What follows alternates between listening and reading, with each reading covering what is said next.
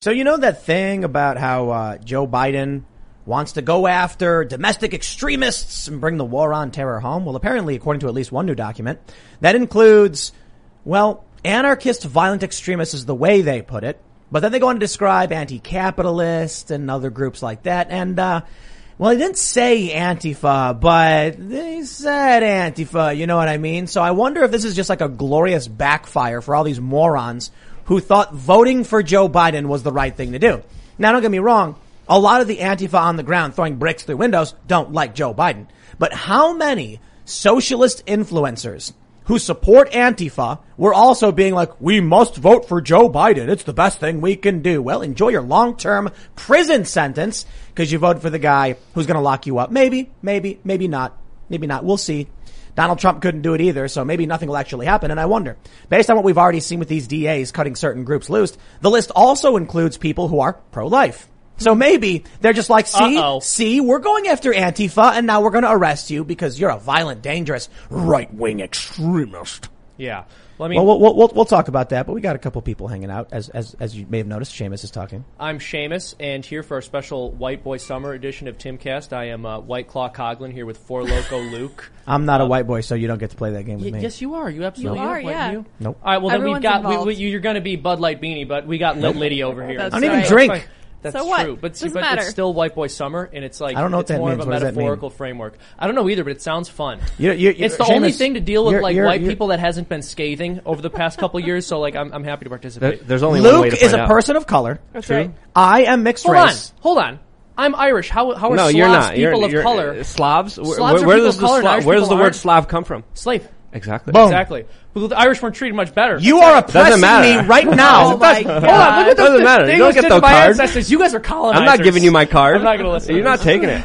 No, no, no. Mm-mm, mm-mm, All right. no, Well, I'm no. already offended. I am Seamus. I just wanted to chime in on the back of what you were saying before we introduce everyone else and say I think that they're going to. They are going to enforce this uh, anti-terrorism legislation about as fairly as they have enforced all of the laws related to rioting over the past year. Yep. Won't it be fun when uh, Trump wins in 2024 and then this these this, this legislation and policy is in place and then Trump's like, frankly, I didn't want to go after Antifa, but now I'm going to, and you're under arrest. I have to. Well, the statist sword usually cuts both ways. It seems like almost everyone's on the list. So welcome pro-life people, pro-choice people, anarchists, animal rights, environmentalists, whoever it may be.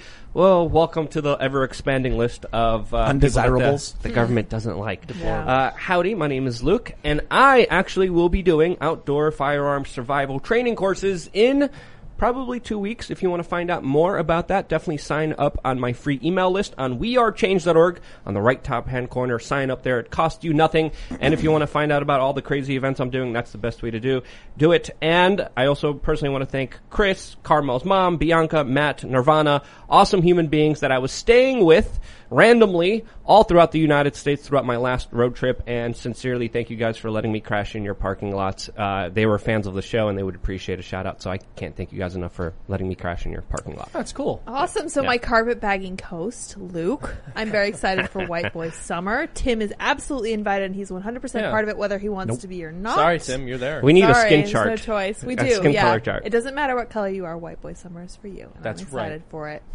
Thank you, Lydia.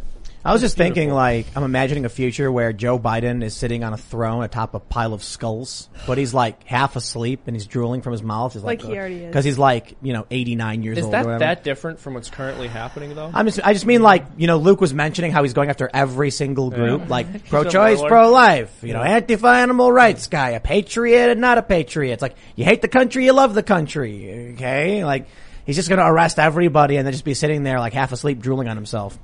We're all going to be in the gulags. It's fine, guys. Uh, it's it's going to be okay. I, Yeah. I'm, I, I'm just waiting. I, I wonder if it's like a game of, uh, uh, like, w- w- what would you call this? The cops are all, it's like a Mexican standoff where they're just hoping they're the last cop to arrest the last cop under Biden's policies because they're terrorists. And it's like there's two cops left and Biden's like, he throws handcuffs in the mil- between them and he goes, arrest him. And then they're like, uh, it's like me or you. And then the cops are trying to arrest each other and Biden watches them wrestle. Anyway, we'll talk about that. Anyway. Go to timcast.com, become a member, and you will get access to exclusive members only segments from the Timcast IRL podcast. But you will also be supporting our fierce new newsroom We've got some more people joining within the next couple of weeks. As you know, Cassandra Fairbanks has been taking the, taking the charge and getting us started. The new website's launching in a few weeks. And with your support as members, we're going to make this thing big. Darn I think, tootin'. you know, 10 years will be bigger than uh, CNN and Fox and all of them networks and uh, uh, we'll have uh, good news, fact, like, I mean, like, well done news with fact checkers and honesty and all that stuff. Right? We'll, we'll be the number one channel in the FEMA camps, guaranteed. That's right. And isn't it amazing that this all came from an But idea under- that I pitched to Tim when I first met him? I was like, Tim, I was like, you know what you should do? Timcast You should tunes. expand. I was like, let's make let's make Timcast into a big thing. And Tim was like, all right. Good work, Seamus. wow. Yeah. All right, let's jump over to this first story and let's, uh, we're just chilling. It's Friday, so we're just having a good right. time. I was having a good time until I saw this tweet from Ford Fischer. He says Joe Biden's new anti-terror initiative classifies anarchist violent extremists that oppose all forms of capitalism, corporate globalization, and governing institutions, which are perceived as harmful to society as domestic violent extremists. Bravo, friends! You've done this to yourself. Here's what it says. I see categories for dom- uh, of domestic violent extremists. Now, of course, you can see right here. It's kind of small. It says anti- anarchist, violent extremist. I read that.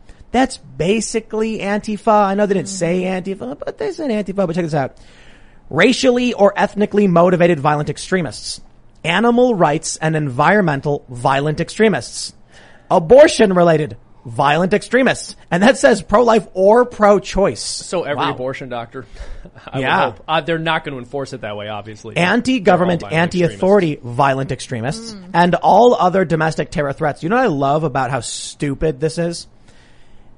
It's like he just, they, they, they pulled a random word out of a hat and then added violent extremists to it. Like, what, what would be the difference? Like, why wouldn't they just add like, um, uh, a cheese connoisseur violent extremists? Yeah. Well, no. Here's the thing. It's a classic tactic. You make everybody a criminal so that you can selectively prosecute the people who you actually don't like, Yeah. but claim that the law's impartial. Well, to be fair, we were criticizing the federal government on using very vague, generalized language. This is very descriptive language, but it also involves almost everyone involved exactly. in politics. And and the list goes on and on. It's even beyond what, what, what even Ford tweeted about because again, there's animal rights activists, environmentalists, uh, anarchists that oppose capitalism and globalization, pro-life groups, pro-choice groups. I mean, you have this huge window that of course could be interpreted in so many different ways, attached to so many different things. And this is again a part of a larger federal government initiative that will be using tens of millions of tax dollars Yep. working with social media companies in order to track, database, spy, indict, and prosecute people who they deem as quote perceived as harmful to society. And when you use that kind of language, you could use that language in so many different ways against Yep. so many Mi- different people. Exactly. And it's insane. Michael Bloomberg said that large sodas were harmful to society and that Yeah. we should be allowed to buy them. And now there's people running to be mayors of, of, of mayor of New York City that are actually running on that campaign. This, you know, what this reminds me of. Um, imagine just Joe Biden's like standing there, and they're like, and there's a journalist like, so, so, uh, Mr. President, your new domestic terror uh, uh, uh, initiative. Will what kind of groups will you be going after? Will you be going after anarchists? He's like, oh yes, absolutely, right to jail. And and what about pro pro life groups? Right, believe it or not, jail. And pro choice groups? Oh, right to jail. Like like pro life, pro choice, anarchists, anti corporate, anti globalists, You like go all of them, just, just shuffle them all into the jail. All to jail. Yeah, undercooked chicken, right to jail. Overcooked, believe it or not, jail. That's where we're. That's where we're at. I I hope you enjoy the future, everybody. Thanks for hanging out. Yeah, welcome to Well, the that's domestic optimistic. violent extremist list. Yeah. yeah. You know, it's all hunky dory. But yeah. I'm just gonna stew in this for a minute. Is that are we are really letting it sink in? Audience, we're just going to sit here and be quiet. We really want you. To I mean, think that's about it. this. Like it's basically saying everybody. but I know. But again, I really, th- I, it's not going to be everyone. They're going to selectively enforce it. Oh, you know. It's I it. going guess to be that's- whoever's a threat to the regime. You know it. which is not going to be Antifa because they use Absolutely. Antifa. And exactly. The An- Antifa is the militant arm of the Democratic Party. Uh, kind of like They don't agree with the Democratic Party on everything, but there's a reason people like Kamala Harris and normie establishment Democrats bail them out of prison. right, right, right. It's because they're really dumb, and Mm-hmm. it's like I- uh, here- here's how you got you got to imagine Antifa. There's like some 17 year old standing around hunched over picking their nose, Mm-hmm. and then they're like, "This is stupid. Everyone's stupid. You're stupid." And then the Democrats come up and they're like, "Hey, look, he's stupid. You're right. He is stupid." And then they go, "Yeah, yeah, yeah. Go, go, go. Put on a black mask and throw a brick. Yeah, I'm gonna put on a black mask and throw a brick." Mm-hmm. And that's Antifa. Yeah, so this is kind of a classic tactic, though. Antifa doesn't have to be completely in line th- with the Democratic Party. The analogy, and I saw this somewhere, not about Antifa, but just this sort of uh, a joke about the way extremist groups work. You have some guy asking for five dollars, just give me five dollars for no reason, and then a guy with a knife saying, "Give me ten dollars or I'll cut you up." Like, okay, they don't agree on the amount, the Democratic Party is not as far to the left as Antifa is, but it's clear that they make the Democratic Party seem less insane by comparison, and they help them achieve their goals because they frighten people into being subservient. I, I, I don't, I don't really agree I, because the media doesn't talk about Antifa. Like people don't know about what they do. You know, I, they, I they know go around people know burning about what they do, but the media doesn't condemn them, and I think that sends an even stronger message. Everyone knows Yeah, these people right, are out right. there vandalizing and hurting people, and the only time anyone makes news is when they defend themselves against them. Unless, unless you're a cult member. Mm-hmm. Like there, there are a lot of people I know who are just like, Antifa doesn't exist. And I'm like, wait, wait, here's a, here's an an idea. article. Joe Biden's one of them. Like here's an a video idea. of a guy Yeah. throwing a brick through the window. That's not real. Did you see that idea? What? Throwing a brick through a window? That was amazing. that idea. There's a lot of people who just don't. Uh, uh, I, it, it's creepy, man. I, I know people, personal friends of mine, who I'm just like, how did they get to this point where they're like insane? Yeah. They, they are not. Do you, what, what was that thing? I think Luke, you posted it. Maybe you, maybe you didn't. It said um, people who uh, don't agree with like uh, gender critical gender theory have a warped sense of reality, according to a new study or yeah. something. I post a lot of uh, Pink news. memes out there. Pink Uh, news. That's a pink warped news. sense of reality. It's like It's you- you- projection. You, turn on you turn on says so. CNN. You know, I, I love it. I love this. They were uh, CNN's complaining today because uh, Joe Rogan called out Brian Stelter, and then someone like Brian Stelter retweeted someone saying. You know, the, the entire right wing propaganda machine is coming down on you. You know, you must be doing something right or whatever. And I'm, I'm looking at that because I'm like, I'm like, Brian, the right wing propaganda machine? Like, dude, you're you're not the resistance. Like, you're the empire. You know what I mean? Like, you're Goliath. You work Yes. for CNN. You're not the little guy. They're you power. are the villain. Also, Joe You've always Rogan, Joe Rogan being the right wing propaganda mm. machine is hilarious to me. I believe, I And it was Kyle this- Kulinski. It was Joe Rogan Really? and Kyle Kulinski Yeah. talking about this. That's hilarious. Yeah, the right wing propaganda machine, Kyle That- Kulinski right. and Joe Rogan. Yep. It's funny when I first so when I first started college, my the first class I ever took at community college. I want to say this was 2013.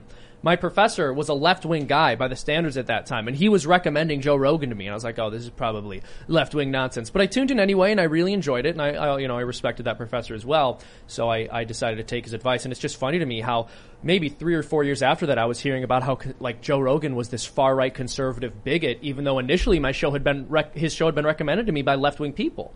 It's amazing. I mean, if that's the if that's the ideology that is driving this Joe Biden initiative, they can say anarchist extremist all they want, but.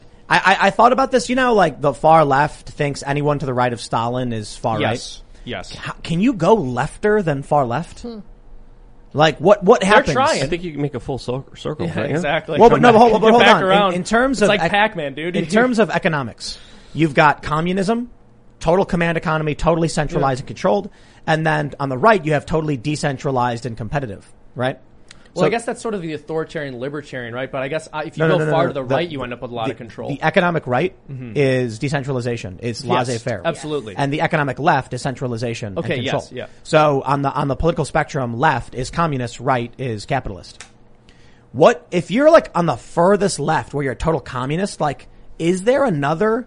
Because like if if these people think they're centrists, no joke. Like they post a meme. Oh, I know. Where it's like Bernie Sanders is in the middle, and then it's like to the left of him is nothing, and I'm like, bro, you can't be lefter than that. Like Mm-hmm. you're a socialist. You believe the economy should be under command authority. Like Yeah. I don't know where you go after that. yeah, well, I, it's funny because I remember people calling but the- Obama a moderate. Yeah, but the thing is, it already is. It's already centralized with the Federal Yes, Reserve yes, printing money thank out of thin air, Yes. helping the big banks make sure that they never lose, make sure that they get to keep their profits. We're already in a very centralized economy that th- they've won. CNN is Yes, in power. absolutely. Uh, you know, the institutions have been all taken over. The cultural institutions have all been taken over. Every aspect of people's existence is dominated by this, except for the Supreme Court. And there's even arguments to make that that has been compromised by a lot of establishment elites. And we have to understand what's happening here. I mean, we also have to see this from this window that you know, Joe Biden's not really calling the shots there. If there ever was an argument that there was men in the shadows really running things, it's Joe Biden being able to speak for himself. Hmm. When you see Joe Biden speak for himself, that is the biggest case you can make that there's a shadowy group of special interests behind the scenes that are really calling the shots. And what are they doing? They're passing these very vast definitions of their new anti-terrorism initiatives. They're trying to disarm people and they're trying to take away more of their money with this latest death tax proposal, which would absolutely destroy the middle class and, and fail people from even inheriting property in the future in most American cities. So, yeah, so no. when you have all of that c- and, and combined together, you're like, wait, wait, wait, wait, hold on. The, the, the walls are closing in here. It's see- interesting. We did a video on this for the Foundation for Economic Education, and death taxes and inheritance taxes actually increase income inequality because the middle class and lower class inherit Yep. more of their wealth, a larger percentage of it than the upper class do. Businesses, uh, people's houses, whenever they Farms, get passed down to them, farms, part of it. they they can't keep them because they have a huge tax burden, which is which is put on them by Did the you, state. uh, and now Br- Biden wants not Biden, the the special interests behind Biden want to increase that tax burden. Do you see when Biden was speaking and he accidentally said Libya three times instead of Syria? Yes, in ninety just- seconds. Yeah, I was just thinking, how funny would it be if like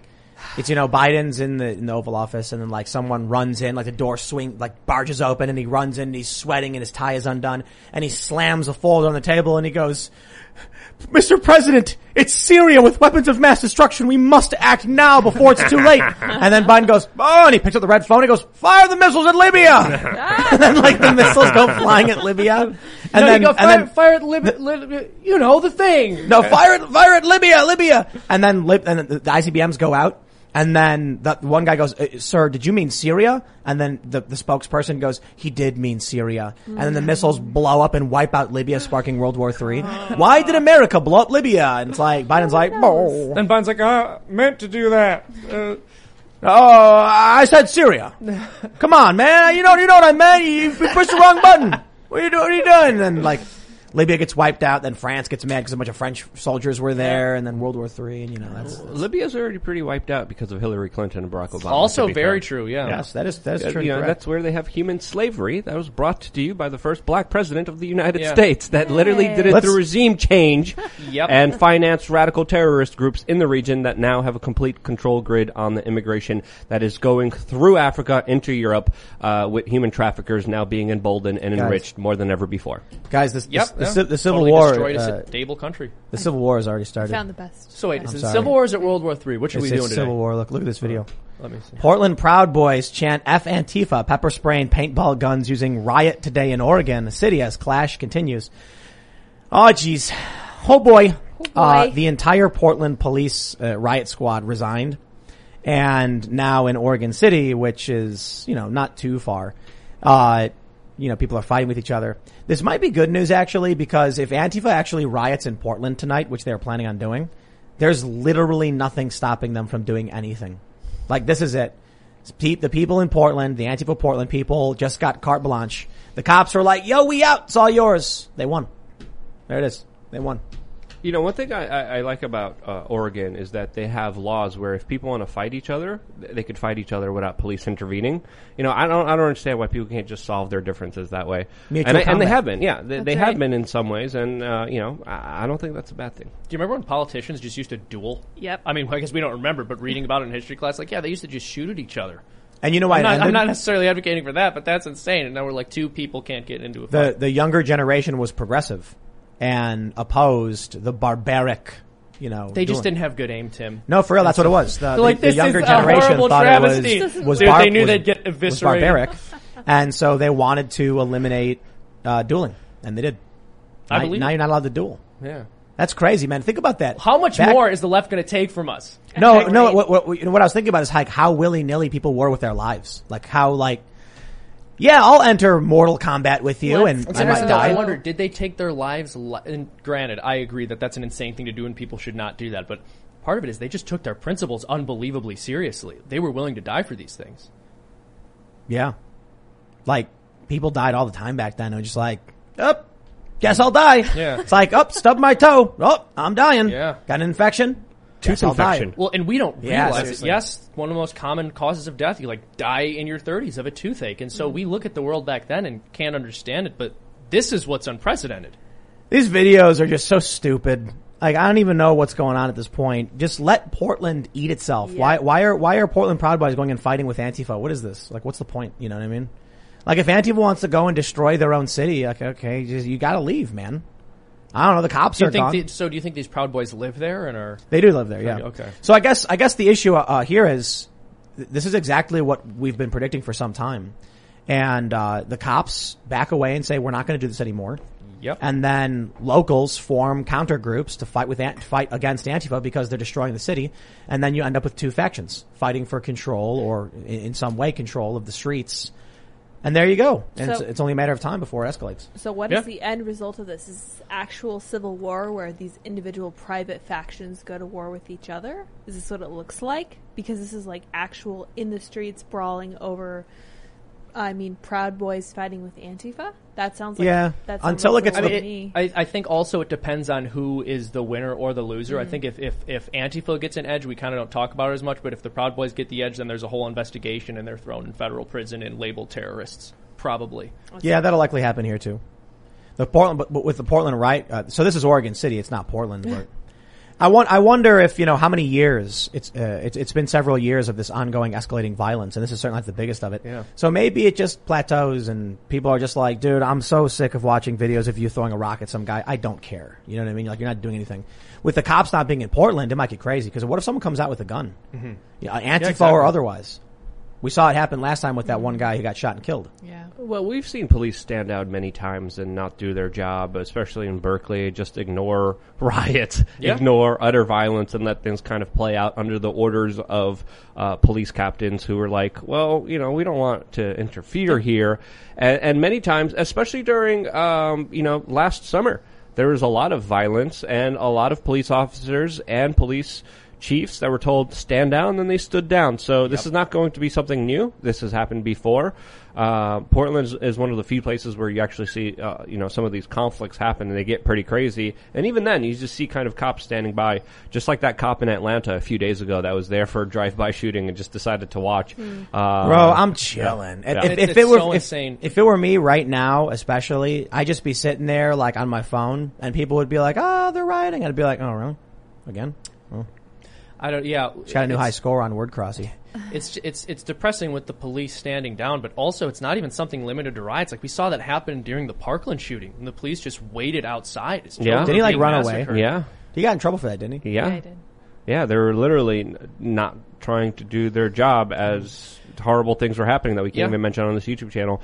And yeah, those are the people protecting and uh, serving. Also, well, then the Supreme Court has said too that the police don't have a responsibility to protect you, which is right. why people need to Protect get better at defending themselves, yeah. You did you Luke has something to plug there, but no, it's true. No, it's not even to plug there. I mean, one of my friends was one of the people that made that case very public, Joe Lozito. Interesting. If you look up We Are Change Joe Lozito, he stopped a serial uh, murderer who was on the loose, who was killing people with a butcher knife. He got stabbed in the head, fought a guy, brought him down, took him down as police officers What? were standing by with their guns, with their batons, two of them watching the whole thing. Oh my Wow. Then when they disarmed him, uh, then when sorry, sorry, sorry, when Joe disarmed this crazy serial uh, killer who almost killed him, Yeah. finally took him down, finally threw the knife away. Then the cops intervened, handcuffed uh, the murderer, and then waited for backup.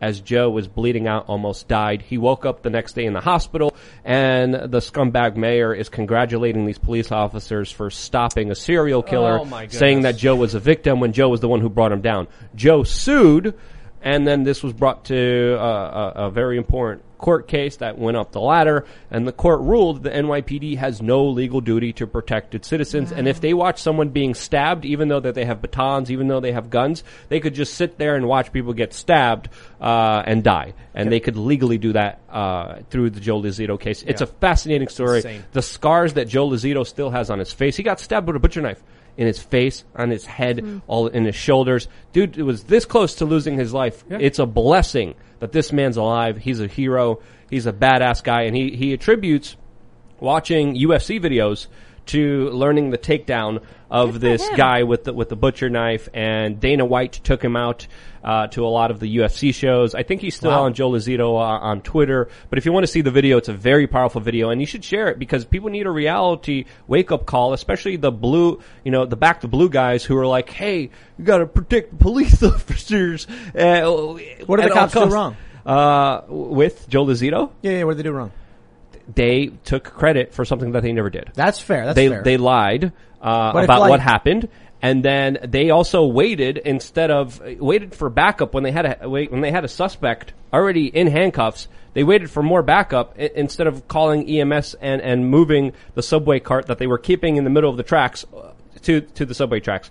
So so again, people need to wake up to the reality that at, at the end of the day, they're responsible for themselves. No one else will, and that's why being uh, able to defend yourself, being able to have tools to defend yourself, is something that every citizen should have, no matter what. So this is what I'm wondering. Like, what what could the cops have done? Like a takedown on the guy, like the same way Joe did. You see, yeah, yeah, take down or, or baton him or, or try to g- grab a hold of the hand with the butcher knife. I mean, there's two guys.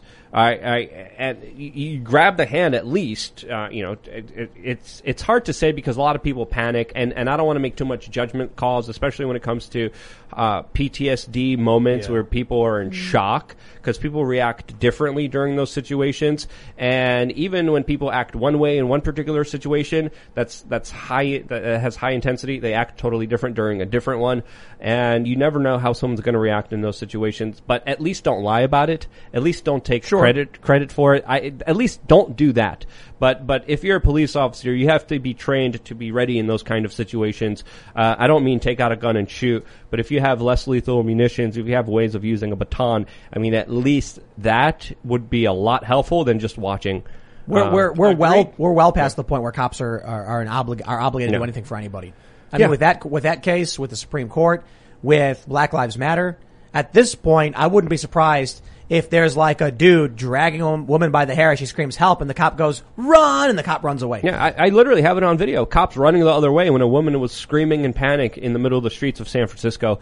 Uh, Fox News was also recording last summer during the BLM riots when people were just going from store to store to store. Police officers just standing, twiddling their thumbs, watching everything unfold, not deciding to intervene as stores and people's livelihoods were being taken right in front of them. Uh, so, so seeing stuff like that should definitely make people understand that that hey, at the end of the day, you're responsible for yourself. If people are trying to disarm you, like they are in New York City, where we're seeing huge, atrocious crime, we saw an 82 year old punched in the face, robbed of his cane. We saw a woman and child caught in a crossfire when a madman was trying to shoot and kill someone just yesterday. I mean, the levels of violence that are happening in New York City, where people are left uh, undefended, where people are left vulnerable because of these stupid, idiotic rules and laws that leave them defenseless, is just absolutely mind-boggling. Crime is going through the roof. Cops are cops are under attack. This is why they're resigning. And so at this point, I'm kind of just like, I don't blame them. I don't, I, you know, I, I, I don't. I- now we, we can talk about years ago when the cops weren't intervening, but I mean, even the subway, like, what do they do? They shoot a guy? What if they hit somebody? We saw what happened when, when that disgruntled employee came out of the Empire State Building and the cops shot at him and missed and hit like seven bystanders. That's They're- because they get cr- really crappy training, Yeah. and they were literally, literally not Yep. even aiming, and they and and you know they couldn't even shoot one guy. And then I remember the story when it first came out, mass shooting event. Um, I think I forgot the exact numbers, but I think it was like a dozen people shot and wounded. seven, I think. Um, I don't know the exact numbers, but it was a big number, and they couldn't even get the suspect. like, what are you doing? Yeah, apparently he didn't get shot. Yeah, it was a bunch of random people. Random Yeah. people got shot, and I'm like, there needs to be at least minimally an overhaul in training. I mean, there's so many police videos where they don't even know how to how to properly take someone down. At least do a little gotta- bit of I gotta- I jujitsu. gotta- At least like learn how to use a, a firearm. At least understand the consequences and the bullet velocity, and understand how far it will go when you shoot it through things. At least know when to use it, when not to use it, and and that type of training is hard. I've been doing it last summer. I'm going to be doing it again in in, in a few weeks myself. Uh, it's not easy. But but it's something that if you entrust someone with that authority, when you disarm everyone else, like it, it's something that people should be taking seriously. I, I got a question about this though. Like, who, who's who are the people who say back the blue? Like, they don't live in cities, right? Well, it depends. There's there's a lot of people uh, who voice their message and also duplicitously also fly the Constitution flag or the "Don't tread on me" No, flag. I, I love those a Uh, meme where yeah. someone's truck had Molon Labe Yep. and it also had the, the thin blue line or whatever. Yeah, you can't have And both. people were like, "You're Yeah. you're you're defending the people who are literally going to homes and seizing guns from other people." yeah, or doing no knock raids on red flag laws, just like they did. But uh, I- I- Lamp. These, these police departments that are all screwed up are the Democrat run ones. You know what I mean? Like people aren't complaining about rural Idaho. They're complaining about New York. I mean, and everyone has everyone has their complaints, but obviously in bigger, high density areas, there's going to be more people complaining. Uh, obviously, there's going to be more police officers. Obviously, there's going to be more rooms for error, especially with a larger population compared to smaller populations, where those situations do happen. Asset forfeiture does happen. People do get robbed. Uh, it, it, happens. There's there's there's violations of, of the Constitution that do happen, and, and and it happens far and wide. We got this story. Did you guys see this story? Uh, liberal Washington Square Park residents say they are afraid of asking for more cops because they don't want to be viewed as less progressive. as boy. professor claims, complaints over noisy park raves are targeting young people of color. Oh, that last part, y'all can just shut up. But could you imagine being that much of like a loser that you're like, I'm going to keep living in this city that's being ravaged by crime and murders and it's lawless and people are partying and then, uh, you know, Yep, snitches I'm get not gonna leave. Tim. Um, Right. Now I'm not going to leave or ask for more cops because I don't want people to know. The Twitter mob will come after you, say you're not progressive enough if you call the cops. Have you guys ever read or watched The Stand, the Stephen King thing? There's No, so there's no. there's the, the Stand is a new show on Paramount, and uh, it's about a plague that wipes out all of humanity, and then people start having dreams where there's like a guy and a woman, and it's like uh, what's his name, Alexander Skarsgård or Whoopi Goldberg, and they're like, come to this place and join me, and it's basically like the devil and God, and this is really fascinating, and it, it does relate to this. Uh, bear with me.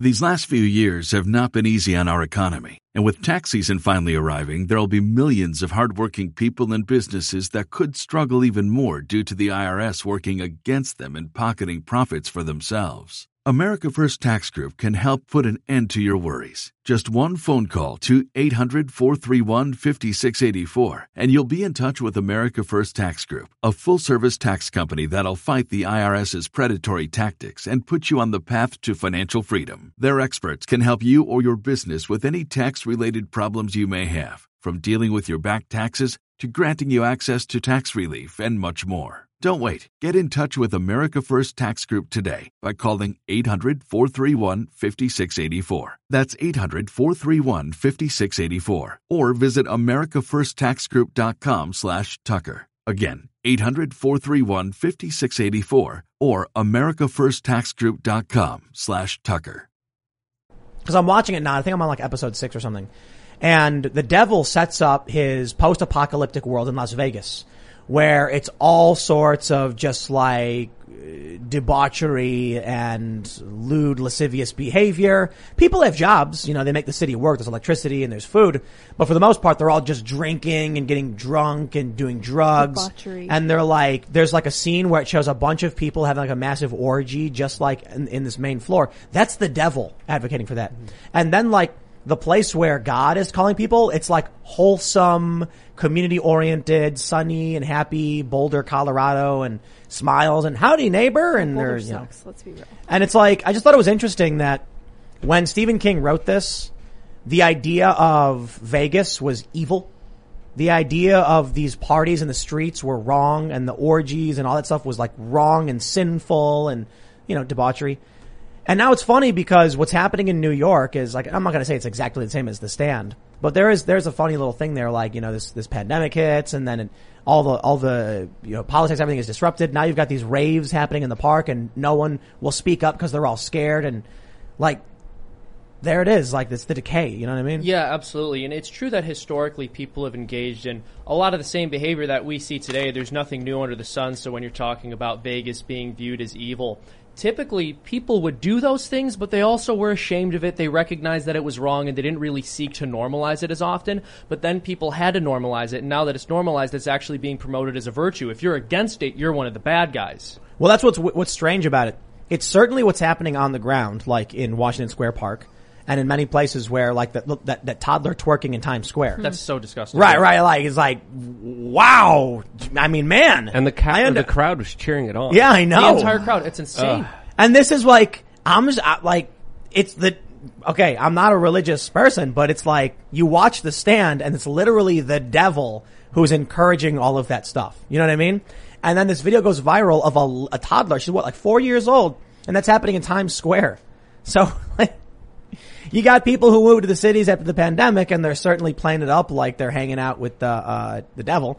And then you've got people moving out to the country being responsible for themselves, being more self-sufficient, not polluting. Well, and this you know? is also part of what the founders were saying when they were discussing the fact that for the Constitution or any limited government system to work, you have to have a populace with virtue. Do you think the people who are cheering on a two-year-old twerking are really going to be good at governing themselves? Do you think those people make good decisions? question. Do you think they behave morally? Absolutely. Did Absolutely. you guys, did you guys see the Orlando Bloom thing? Yes. No. Oh Katy my Perry and. Orlando Bloom, and they're like old, and they like run into a room, and they're like, "Quick, we have to make it work." And then it's like, uh, there's like a, a year, it's like 2050, and then it winds back to 2021, and it's like broadcasting in 2021, and then like everyone's TVs get taken over and their phones get taken over, which makes literally no sense. But and then they're like, "You've got to stop the Republicans! Their voting laws! They took away our right to vote, and oh no, they're coming for us! Now we have no voice." And it's like, "You must pass the Democrats' voter reform bill or whatever." The first funny thing about it is like you don't broadcast to phones that way. That was like the stupidest thing ever. Like someone looks at their phone and their phone just gets taken over. Like okay, I guess that could work with like Trump's new text messaging thing. Exactly. Where it's like They'll you know, have Facebook hack your phone. Zuckerberg will find some way to work that in. I guess it's possible to do through these back doors and stuff like that. But just like the idea that the Republicans who are ending the emergency provisions and returning the voting laws back to normal is evil and like going to create a dystopian future. Man, these people are lunatics. Absolutely. No disagreement there. And this is sort of what I was getting at. It, it gets to the point where people become so vicious that they're literally blinded from seeing reality. So classically, it was understood that what intelligence was was the ability to see the world for what it is and act on it. And that's not necessarily your processing power, not your long-term or short-term memory, but how clearly you saw the world. And people also understood that the more vicious you were, the more interested you were in pursuing pleasure, and therefore the less interested you were in pursuing truth. So you can't expect these people to come up with ideas that are solid for running a democratic system or any kind of a system when they can't even govern their own lives virtuously. I got a, I got a solution. What is it? What we'll do is we will build a very large, beautiful glass bridge called the Unity Bridge. Okay. Okay.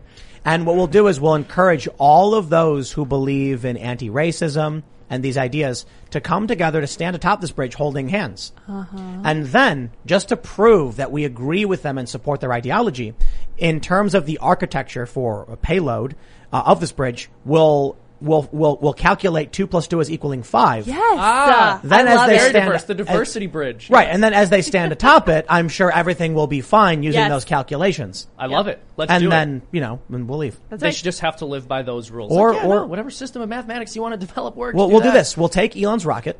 We'll put them all in, you know, a- a- as a big sign of uh, solidarity, and then we'll go in the computer and change all the the, the software, and and uh, we'll we'll take all instances of two plus two equaling four and change it to five, and then see how the rocket performs. So, so is Wouldn't this it be an hilarious if it- extension? it- is this is this an extension of Marsism? I'm just curious. Does it send them all? Yeah, to this Mars? is two plus two equals fiveism. if you believe it that much, how about you put your money where your mouth is? That's right. When we love look it. at New York City, we see a, we see a, a city that was one of the most prominent, one of the most beautiful, one of the most authentic, one of the most grassroots cities out Yeah, there it in was the no United Chicago. States. Used About. to be, Chicago. Get When? out of here. used to be, When? had elements of it. We're it. asking for a date, Luke. Listen Come here. on. Listen You're here. not skirting around No. this. Listen here. Listen. Here. It used to be something that used to represent authenticity.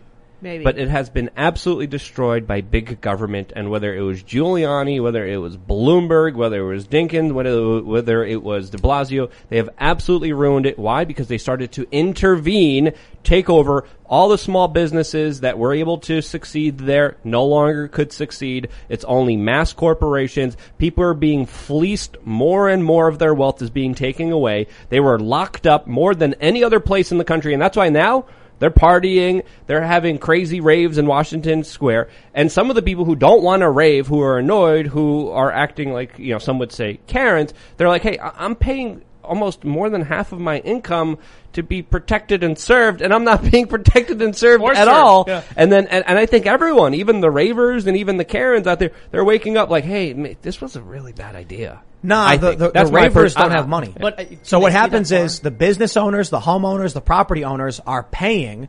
Meanwhile, the people who are broke are just marching and partying through the streets and just trashing and smashing. Who would want to live there? Well, exactly. What happens is the incentive structure becomes misaligned, and so people who don't see into the future and aren't responsible move into these cities, and the people who are actually responsible and take care of themselves and frankly do everything for everyone else leave, and the entire thing collapses. Like to uh, Galt's Gulch? Oh, Is that what's happening? I don't know. I'm not familiar with the reference. really? No. Who is John Galt? Oh, John Galt. Galt's Gulch. Yes, of course. Ayn Rand. My favorite. I was really Ayn better Rand. for you. Yeah. I like hold My on favorite book, Atlas Shrugged. Yeah, all the people who produce leave. Yes. No, and then true. civilization They are. just, tr- Yeah. just crumbles. I'm very happy I left there. I was barely there even before that because I was traveling all around. But but I'm so much happier. Uh, I, there's not just taxes that you save, but so much stress. The environment is so much better outside, and and just life in general is, is worth living when you're not always smelling soiled milk, where there's not cockroaches, milk. where there's not rats, where there's not people, you know, that just throw garbage all over the street. Yeah. And I go back, you know, sporadically sometimes, and it's horrifying. Like I was conditioned to live here. Like Right. this is a crap hole that that is filled with junkies. There's garbage everywhere. I, I mean, the, the services that the city provides are absolutely insane, and it's only going to get worse as there's eight, an estimated eight thousand people being held up that are homeless in midtown hotels that are about to be released because the city is about to stop paying these hotels to house eight thousand homeless people, and the city also announced a 2.5 million program that will be handing out and giving out homeless people $1,250 each if they are black, Latinx, or LGBTQ. If you're Asian or white and you're homeless, you don't qualify for this program, and you won't be paid to be homeless. Essentially, You what people uh, are Well, arguing. Luke, You we can't afford not to do that. You ever, see that, you ever see that South Park with the homeless people? Yes. Yes, That's like what's going to happen. Yeah. It's going to be like people, you know, they're going to be walking outside, and it's going to be it's going to be people everywhere. What you know? What you know? What really? Oh man, it really you know what really grinds my gears. Let me hear it. Gravel Institute. Oh my god! They tweeted like for every homeless person, there's 30 empty homes. Oh or yeah, whatever. we've talked about this. And I'm is so like- stupid. so immature. Uh, these guys who run this are probably like they're, they're in their early 20s. Yeah. They have no concept of economics. It's just like some dude sitting there, like we talk about it all the time. Some little kid going like, capitalism is so stupid. Like, if you have an empty house and like a homeless person, just put the person in the house. And then the adult in the room was like, and who will pay for the maintenance of that building? And the bills? And the water? And fix damage? And prevent fires? And make sure the building doesn't fall down on the man? And what happens? what will he eat? Where will he sleep? What do you do? think- you put him in a building? Do you buy him clothes? Do you get him furniture? Do you get him a job? What does he eat? What do you do? You, you, no. That argument is sweeping people under the rug so that these uppity liberals in New York don't, don't have to look at these people. Mm-hmm. Yeah. Scumbags. Well, They're in yeah, the- hotels right now. The problem with homelessness is not the fact that there is a lack of housing or that these people don't have places to stay. Often it's an issue with addiction or serious mental illness problems. And I think that's horrible. I believe we need to do everything we can with private charity. And even if private charity isn't capable of handling it, then some kind of social safety net outside of the private charity, maybe something oh. government funded, though I'm very reluctant. I would say this though. It's clear that it's not as if these people are all just thrown out of their houses. I, and it also goes to show that I think a lot of people on the left just don't talk to homeless people or poor people. One of the first things a homeless person will tell me when I speak with them, and this is a very common theme, especially among homeless men, which most homeless people are, is don't do drugs, don't mess around with alcohol almost all the time. And they'll tell me that they screwed their lives up with this. Not always but it's a pretty common theme. And so my heart goes out to them. I think we need to do what we can as a society to help those people. But it's clearly not an issue of these people just not accessing housing. It's that they have serious problems where they cannot take care of themselves in many instances. And just putting them in an empty house doesn't solve hmm. that Well, another thing we have to really calculate here is the rise of the mental health crisis, which has been not only exacerbated, but keeps dramatically increasing by the year. If you look at the levels of anxiety, depression, self-harm, Yeah. psychological disorders, all of them are up dramatically. And they continue to go up, and there's nothing that, that is helping uh, the number of cases, the number of mentally ill people going down. It's only a trajectory that, that has been going up and will continue to go up. And with that will become more problems that I, I don't know. Private charity, I don't think will help solve the problem. I think that's you know that's that's very optimistic thinking to say yeah the I mean, least. I, i'm certainly not Uh, saying that we're going to eliminate how can we ever Yeah, how can we deal with this problem? I mean, it, it's also very hard because how do you help you know someone who is not well in the head? Obviously, if someone is well-meaning and, and has a string of bad luck, I mean, obviously, you know, family members and, and communities and neighborhoods, if someone is a good person, should go out there and help them. Yes. Not always do they, but they should. Uh, but also not always do the people who are going through problems want to be helped or very that true. help That's will actually true. cause more damage and problems for them. And there's also that aspect of it. So this is a problem that you can't have a one definitive solution for. But I, but one of the definitive conclusions is that whenever the government intervenes, it makes the problem that much worse. And that's exactly what they're doing. Yeah, almost always. What I would say is mostly agree with all that. These problems have to be solved on a very, very local level, and you sort of hint at that when you talk about all of these cases being different. Almost at the level of the individual is how it has to be approached. But small communities have to be doing what they can to take care of the homeless that are there or try to solve that issue. This isn't something that could even conceivably be handled on the federal level or probably even the state level. A lot of you're homeless just too, be You're too removed. There's a certain contingency for sure. Uh, I would say that in my experience, almost every single homeless person I encountered chose to be homeless. Yep. I, th- that's not been my experience. I worked for a homeless shelter, Yeah. a network of them. So- and when the vans would come pull up to a homeless person and say, "You have an option. You have several options. Mm-hmm. We can give you supplies. Mm-hmm. We can bring you to a temporary shelter, or we can apply for a long-term shelter and find you work." You know what they would say? No. Yeah, that's very That's sad. That's, That's very sad. Almost every single time, the van would come back empty. They just don't want to. They don't want to go to the shelter. Yeah, and Sometimes they would go in for a shower for a night and just leave and never come back, Mm-hmm. or you know come back once a month for a quick cleanup, which is I guess is it's still a good thing. It's, it's good the, the shelters are providing that, but uh, the overwhelming majority, like in, in in my experience, it was almost every single instance. Yeah, I mean, No. I've, I've definitely known homeless people who were seeking shelter, but I, I don't doubt that that was your experience at all. Yeah. Yeah, man, and that's what really bothers me about the the modern left that we have, and, and maybe this is always the case. It's because you've got the exploitative class, which is the, you know the Democrats. They see how stupid and naive and ignorant people can be. They target those who are the least least experienced, like they want 16 year olds to vote. Why? Because 16 year olds have no grasp of history. Yep. A 16 year old doesn't remember the the, more, the banking crisis. A 16 year old today is going to be like, I have no idea what happened in 2008. You know, it's Well, like, it- okay, well, you were a little, you were barely alive at that point. You were, you know, only a couple years old. Mm. So yeah, they have no idea. Then the Democrats who are in their 80s can propose insane things to extract value and, and, and continue to destroy and erode this country. It's just the stupidest thing in the world. These are, these are people who, and with all due respect, 16 year olds, hey, could be very smart. Don't have the experience, but don't have the memory because they weren't alive. Like when we talk with these leftists who are in their 20s, they're like, I don't remember Occupy Wall Street. I was 10. It's like, Yeah. okay, well, that's really important context for what's happening. If you want to understand how we got Donald Trump, you gotta go back to 2008. If you don't even remember Occupy Wall Street, then you don't remember, you, you don't remember the economic crisis. Mm-hmm. Then I'm sorry, man. Like you are out of this conversation. The problem is these people are part of the political process and they have no idea what's going on. Mm-hmm. But let me, let me tell you what I- they can do. I, can, I, Let- can I just throw something about voting? Once upon a time in this country, you had to be 21 to vote. And early on in our history, you were out taking care of yourself by the time you were 16. So you had several years of life experience before you were ever able to vote. And now, kids still aren't ready to live life and provide for themselves by the time they're 18 and they're voting. And people want to walk that back to 16. It's completely insane. We have a very serious problem right now. And I'm going to uh, offend YouTube's delicate sensibilities, but whatever. Tim, don't do, that. From pinknews.co.uk, they say majority who oppose trans rights and Black Lives Matter movement have warped sense of reality, according to science. Oh, science. It's not according to science. That's hilarious. The first, the first lie. I mean, the title itself is a lie, but it's not according to science. It was just a survey. Mm. What they did was they asked people whether they supported trans rights or Black Lives Matter. Oh, then they asked them basic fact, basic fact questions. They found that those who, dis- who, who did not support these movements had a, a- a- incorrectly answered the basic fact questions about crime statistics and things like that. Hmm.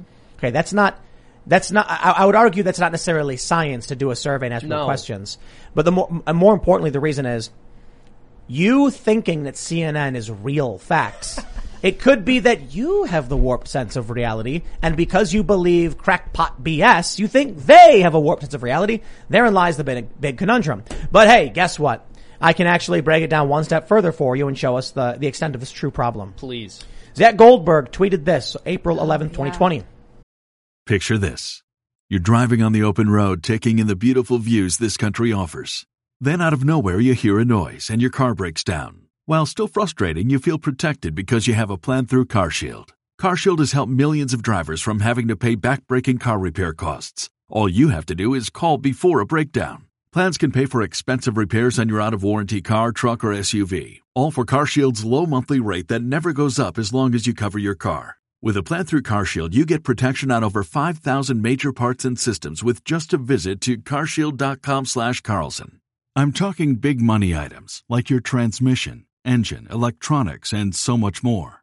CarShield is here to keep you moving forward and make car breakdowns and the repairs that follow just a tiny bump in the road. Go to carshield.com slash Carlson. Protect yourself from the unprecedented rise in costs for parts and repairs. Visit now to save 20%. carshield.com slash Carlson. That's carshield.com slash Carlson. in this image. Has a doctor or other healthcare provider ever told you that you have a mental health condition?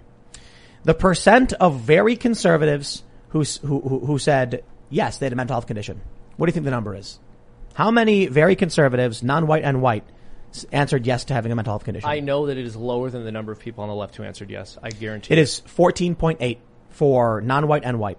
Among conservative, just regular conservatives, 11.2% of conser- white conservatives say that they have been told by a doctor they have a mental health condition. Very liberal white people, 38%. Uh, white liberals, 26%. White moderates, 19.5. Holy moly. Now some argue it's because liberals are more likely to go to the doctor in the first place. Why? Because they have issues. Boom. Exactly, exactly. But they'll say like, well, no, it's because they all have issues, but only liberals are willing to accept them. And it's like, No, only liberals are willing to force you to accept their issues. right. So here's the problem. They create articles where they say you're crazy. You're the crazy one. That's Believe what, what CNN says or you're wrong and you have a warped sense of reality. You know the differences between boys and girls? You're insane. You see what I tweeted? Something's wrong with your mind. I tweeted a screenshot from the Wikipedia page for a woman Yep. yes, And it I, says- I responded very indignantly. And someone called me a fascist. Really? It's like, I didn't even comment on it. I just took a screenshot of it. For all you know, I was critical of it. Nope, they were like, this is fascism. Anyway, Well, Tim, it is. Uh, that's, let, that's let me, let me just like just make it break Mussolini it said. down. Here's what's happening in this country. It's not left versus right. It's not authoritarian versus libertarian. It's not nationalist versus uh, globalist. It's healthy and mentally ill. You think I'm kidding? There's I've no- got I've got the data right here. Show show the data again. Put it up. Let's play play play a game. There you go. Take it up with Zach Goldberg. Pew American Trends Panel. The further left you go, the more instances you find of mental illness. Now, the left might say, but you're missing a ton of context. Oh, well, we're not going to make assumptions about what the study says. Like your pink news study just says that people who don't support your movement have a warped sense of reality. Okay, they're also less likely to be mentally ill in the first place. Well, and it's so ironic because all they do is project. Dissent has been utterly pathologized by these, by these people. If you don't agree with them, you are transphobic, homophobic, Islamophobic. You have some kind of phobia. There's something wrong with your brain. You suffer from a mental illness because you don't bend the knee. I'm going to tell people they're freedom phobic. Freedom oh, yeah, phobic. yeah, yeah. Let's You call got them a phobia. agoraphobes. Yeah, Yeah. there's something wrong with your head. Was there a word for like fear of independence? I'm sure. Probably. Well, remember. fear of, of, of personal responsibility? I mean, it's already Progressivism. We're already there. Tim, I can't believe you said you're such a fascist. An adult human female is a woman. Yeah, a woman is an adult human female. And that's actually so the, the foundational thinkers of fascism said that. Like, that's what Mussolini said. Fascism is saying boys and girls are different, and the more different boys and girls are, the fascistier it is. somebody somebody was like, just like Tim Pool, not to show you the full context, and then took a screenshot of under it where it says a trans woman is a person assigned male at birth who identifies as female, and then I responded, I was like, are you saying trans women aren't women? like because he took an entirely separate segment that said trans women. I mean, I'm saying that. The point is, when the left comes out and says trans women are women, it creates a a, uh, an, a, a, a, a, a recursive loop on Wikipedia. Yep. So if you go to woman and it says adult human female, and then you go to trans woman and it says uh, a trans woman is a woman, and you click woman, it says an adult human female. They they contradict each other. So I'm not I'm not saying this as judgment or or in any way disrespect anybody. I'm just saying it is a recursive loop on Wikipedia where they just refer to each other with no clear definition. Yeah. It, it, the system can't support itself, man. if there's no logic and there's no uh, uh, uh, structure by which we understand information, eventually people just stare at the wall confused. Well, that's exactly it. And this is why I've said many times that progressivism is just a word we give to social decay. All that they can do is deconstruct. So they'll look at how male and female are defined and they'll attempt to pick that apart by finding some, finding some exception to the rule or saying this person doesn't feel as if they fit in with your definition subjectively. But when you ask them to define what a woman is, they do not have a definition. It's, well, Someone someone tried- who feels like a woman. Okay, No. what does that mean? Someone tried today. It, went, it kind of went viral.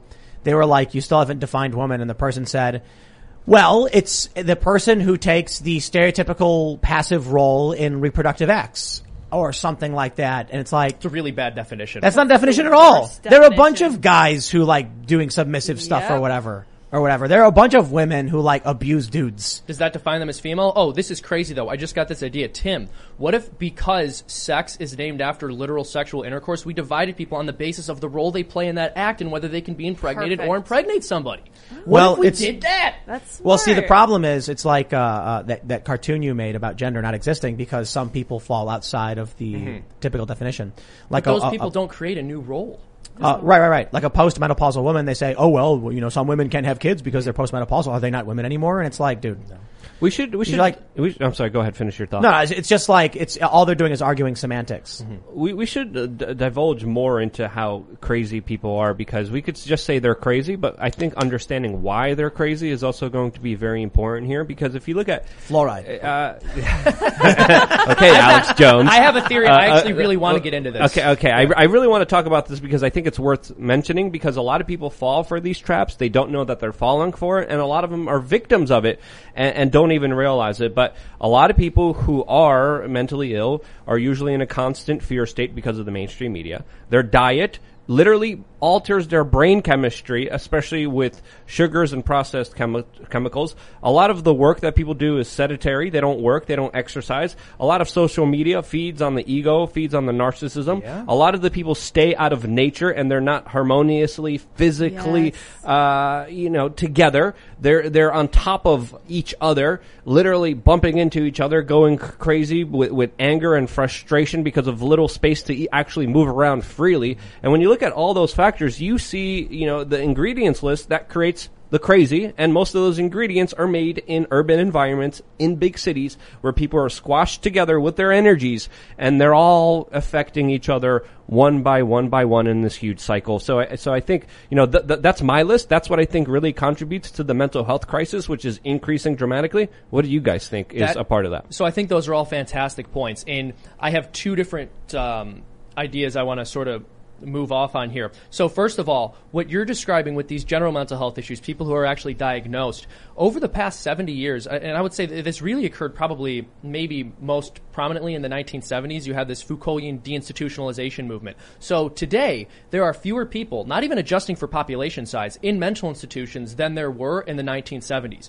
We just don't commit people anymore. Nope. So I think that's one huge part of the problem. But I want to speak even more broadly, just about people not being able to recognize reality. I think those are all fantastic reasons why someone would develop a serious pathology.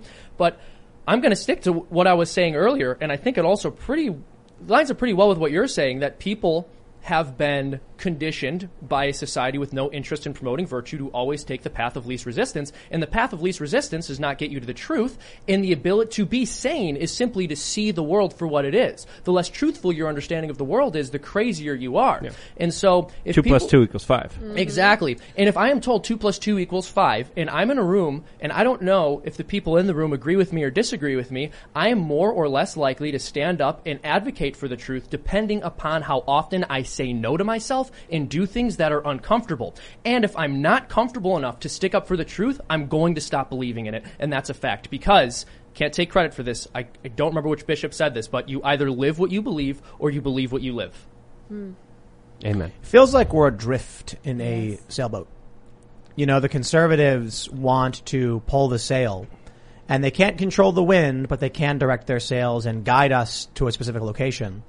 And the left just wants to drop the sail, sit back, and just say, "Oh." When you look at uh, modern leftism, I think they want to tear the ship apart.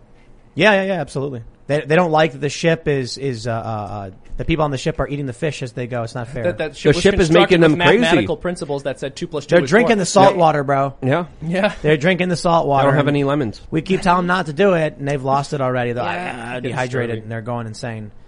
I wonder, um, but I, I, I think you know, looking at the Zach Goldberg data, what you see is there's a question: Does being in the left make you mentally ill, or does the left just attract the mentally The ill? latter. It's a vicious cycle. I think Yeah. the left attracts people who can't see the world very clearly for what it is, and sometimes it takes advantage of people who are very well-meaning, want to help those beneath them, and have been lied to and convinced that the only way to help those beneath them is to buy into left-wing ideology. But once you're in it, the way they deconstruct the world as it exists with their nominalist philosophy, which essentially posits that everything in the world is essentially meaningless and only humans put labels on things, then you can move anything around in whatever direction you want so that it suits your particular fancies instead of having to contend with reality for what it is. To shorten what you said is being in a city makes you mentally ill, which makes you a statist. Yes. Uh, That makes I- sense. is that correct? I think Or- there's a lot yeah. of truth in that. Yeah, that, checks that's out, certainly yeah. one Well, way of articulating it. I'll put it this way: when we talk about Jonathan Haidt and the moral found, uh, moral foundations research, conservatives have all six moral foundations fairly evenly, evenly Mm-hmm. distributed. That's that seems fairly well rounded. Uh, liberals only have care and fairness; they the disregard part. basically everything else, and libertarians have none but liberty. Yeah. It's really, it's really my favorite. It's I- like, I guess in their research, they were, they were like getting to a point where someone had no moral foundations and they were confused. And then they realized they were missing one of the foundations, liberty. And, And they, so they and they also understand that mental health is an inside job. That no one else is going to be responsible for their mental health but them themselves. And people need to. What? work at it every single True. day. Like mental health is not something that's guaranteed to you. There's a lot of things literally vying to make you unstable, to make you crazy. Th- There's so many foods that brought, that Yes. alter your, your brain chemistry. Pornography alters your brain chemistry Yep. in so many negative ways as well. Uh, there, there's so many negative aspects that are, are attacking your consciousness that it's truly almost a job that you have to do as much as you can to fight for your mental sanity and health in this larger sick society that's being perpetrated by a lot of these multinational corporations that are thriving and benefiting off of it. Amen. You know, So- you know, you know what it reminds me I- of? Well, go ahead. Oh, I just want to jump on top of what you just said. It was interesting to me how you mentioned pornography right after mentioning food, because this has been a connection theologians have made, including the great Thomas Aquinas, that people's inability to control their appetite with respect to food often um, often results in them being unable to control their sexual appetites. And we see that the pursuit of pleasure in these ways particularly makes people a lot less reasonable. And it makes sense because your sexuality is the part of yourself that really interacts with others in the most productive possible way. It's what you create human beings with. And it's also one of the most intimate parts about yourself. And people who want to claim that your sexuality isn't intimate and that this is a puritanical view will out themselves when you question their sexual lifestyle choices and they freak out at you because they know it is intimate. They know it is personal. And so when people make the most intimate personal part of themselves directed specifically towards pleasure rather than the good, rather than doing what's reasonable, all of their other actions follow suit. Short term versus long term. This- Exactly. you know this reminds me of? You know why women in Brazil have big butts? I what? Why is Yeah. that? You knew that, like, right, right, Luke? You know that Brazilian women have big booties? Yes. You, you knew I that? did know that. I've, I've Did you made know that, many Seamus? trips to Brazil. I had a lot of fun. You didn't know Seamus that? is I've like, never heard this before. Yes, Yeah, uh, this. so it's true. Uh, women in Brazil tend to have very, very big butts. you know why? indeed. Because they live on top, on the top of hills in What? the favelas. So the women, when they're going home, they have to climb up hills, and their legs and butts get Ah, really cardio. strong, and their upper bodies are, remain small because you don't use your arms to, cl- to walk up a hill. And uh, I remember I had a friend in Brazil who was telling me how they were installing cable cars so that they could help modernize the favelas. And he was like, "Man, they're putting our our most prominent export at risk. Big booties." But anyway, no, I bring this up because the the, the the the shape of the terrain created something specific to the culture of Brazil. Right. And so when you're talking about how your mind is shaped, you, I, I think about it this way. Imagine if you knew somebody who only worked out their left forearm, not their, not their biceps, just the forearm. That was the only thing they worked out. And then one day you, you see them and they have this massive, like massive left forearm and you're like, uh, what about the rest of you? Like, I- you, you'd think they had cancer or something. You'd be like, your arm is really swollen. Oh, it's muscle. And you're like, but nowhere else on your body? What I mean is, your brain is very much the same way. but it can be developed in an infinite number of ways. Yeah. Your muscles can grow, can shrink, you can strengthen them, you can, you can, you know, tune them up, you can do uh, aerobic, anaerobic, you can increase stamina or strength, but your brain can develop in a bunch of different ways. So if you're exercising the same thing over and over and over again in your brain, or a society's terrain is driving you towards mental illness, you are strengthening the mental illness every day. Yeah. You engage Yes. in that behavior. Yes. A- Another example of this is that you're a representation of the five closest people you always hang out with, or you know, in, in more layman's terms, you become who you're around.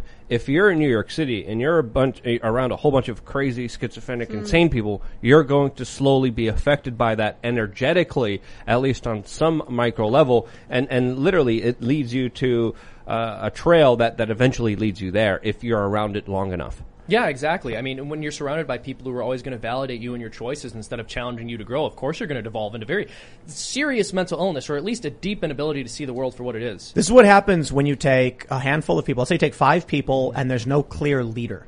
Mm-hmm. What'll happen is they'll all follow each other. Hmm. It creates a whirlpool effect where they one up each other over and over and over again. Where one person says something dumb, the other person validates it, the next person validates them, and then, and then they, they keep doing that. And then what happens is, you can think of it mathematically. The first person yells out one. The next person yells out two. The next person yells out three. And then it keeps going around until they're in the millions, right? Yeah. But that, that, that works with like hatred. Someone, the first person says, man, I don't like Donald Trump. Mm-hmm. The next person says, yeah, Trump is the worst. The next person says, Trump is like worse than, like way worse than anybody else. Then someone says, yeah, Trump is worse than Hitler. And it just keeps going. That's what the media's been doing. There's no leader to stop and say, dude, shut up mm-hmm. and stop the cycle and just shut it down. Yeah, absolutely. And then people lose their minds. And that's what we're seeing. You know what? I want to, I want to, I want to show you guys the story. We'll Yeah, talk please. about Oh yeah, I'm excited. Uh, before we move on, uh, we quantified some of the problems. Should we talk about some of the solutions? I want to give a real world example first. Okay, Let's do a- an example. Yeah, yeah. So this uh, this segment is for all of you to show your friends and family Yes, members very to to tell them that this segment is for for you to show your friends and family members to explain to them how the media was lying to them, how the scientists were lying to them, and why. I'm sure many of these uh, uh, situations you've experienced, you've had someone tell you you're wrong, the media is not lying, you're a right wing conspiracy Every theorist. day. You're a media phobe. So we have this story from The Hill. Fear of link to Trump motivated experts skepticism of lab leak theory, scientist says. Quote, at the time, it was scarier to be associated with Trump and to become a tool for racists, so people didn't want to publicly call for an investigation into lab origins. Mm-hmm. There you go. Show this, show this to your friends and family.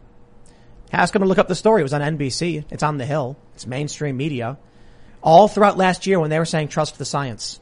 The scientists were like, well, you know, we didn't actually investigate because nobody wanted to agree with Trump. And that's where you spent your entire year. There you go. Because You want to, you want to talk about not having a view of reality, of mm-hmm. having a, a warped view of reality. I'm sorry, it's, it's the Democrats, it's the left. Now, of course, I understand. New Democrat viewer, you're scoffing and saying, I saw that QAnon stuff. We're not QAnon people here. No, no one here is about QAnon. No one here is, is, is talking about election fraud or anything like that. No, we're talking about the mainstream media lying and objective reality. And while you can point the finger at someone else, it's about time you look in the mirror and recognize the media has been lying to you. And while we're all certainly concerned with the fringe conspiracy theorists on the right, they don't work for Fox News or MSNBC. Oh, but you say, what about Tucker Carlson? Tucker Carlson lost 2 million viewers for criticizing Sidney Powell. So sure, been there, dealt with. Now what's happening? MSNBC is screaming Russia again, even after that ended. It's over. It's gone. It wasn't true. You're, they, they are admitting to you, a Harvard scientist, that they did not investigate the COVID origins because they did not want to help Donald Trump. Andrew Cuomo of New York murdered 15,000 elderly people. He was warned putting sick people in these nursing homes would kill them. Heaven forbid though, he actually put the patients in the Javits Center or the Mercy medical vessel. That would have actually made Trump look good. It's time to start re- realizing what's going on with a media that hates you. Well, and I think this is a perfect example of how people who simply lack virtue aren't necessarily mustache twirling evil villains. can get people killed. Yeah.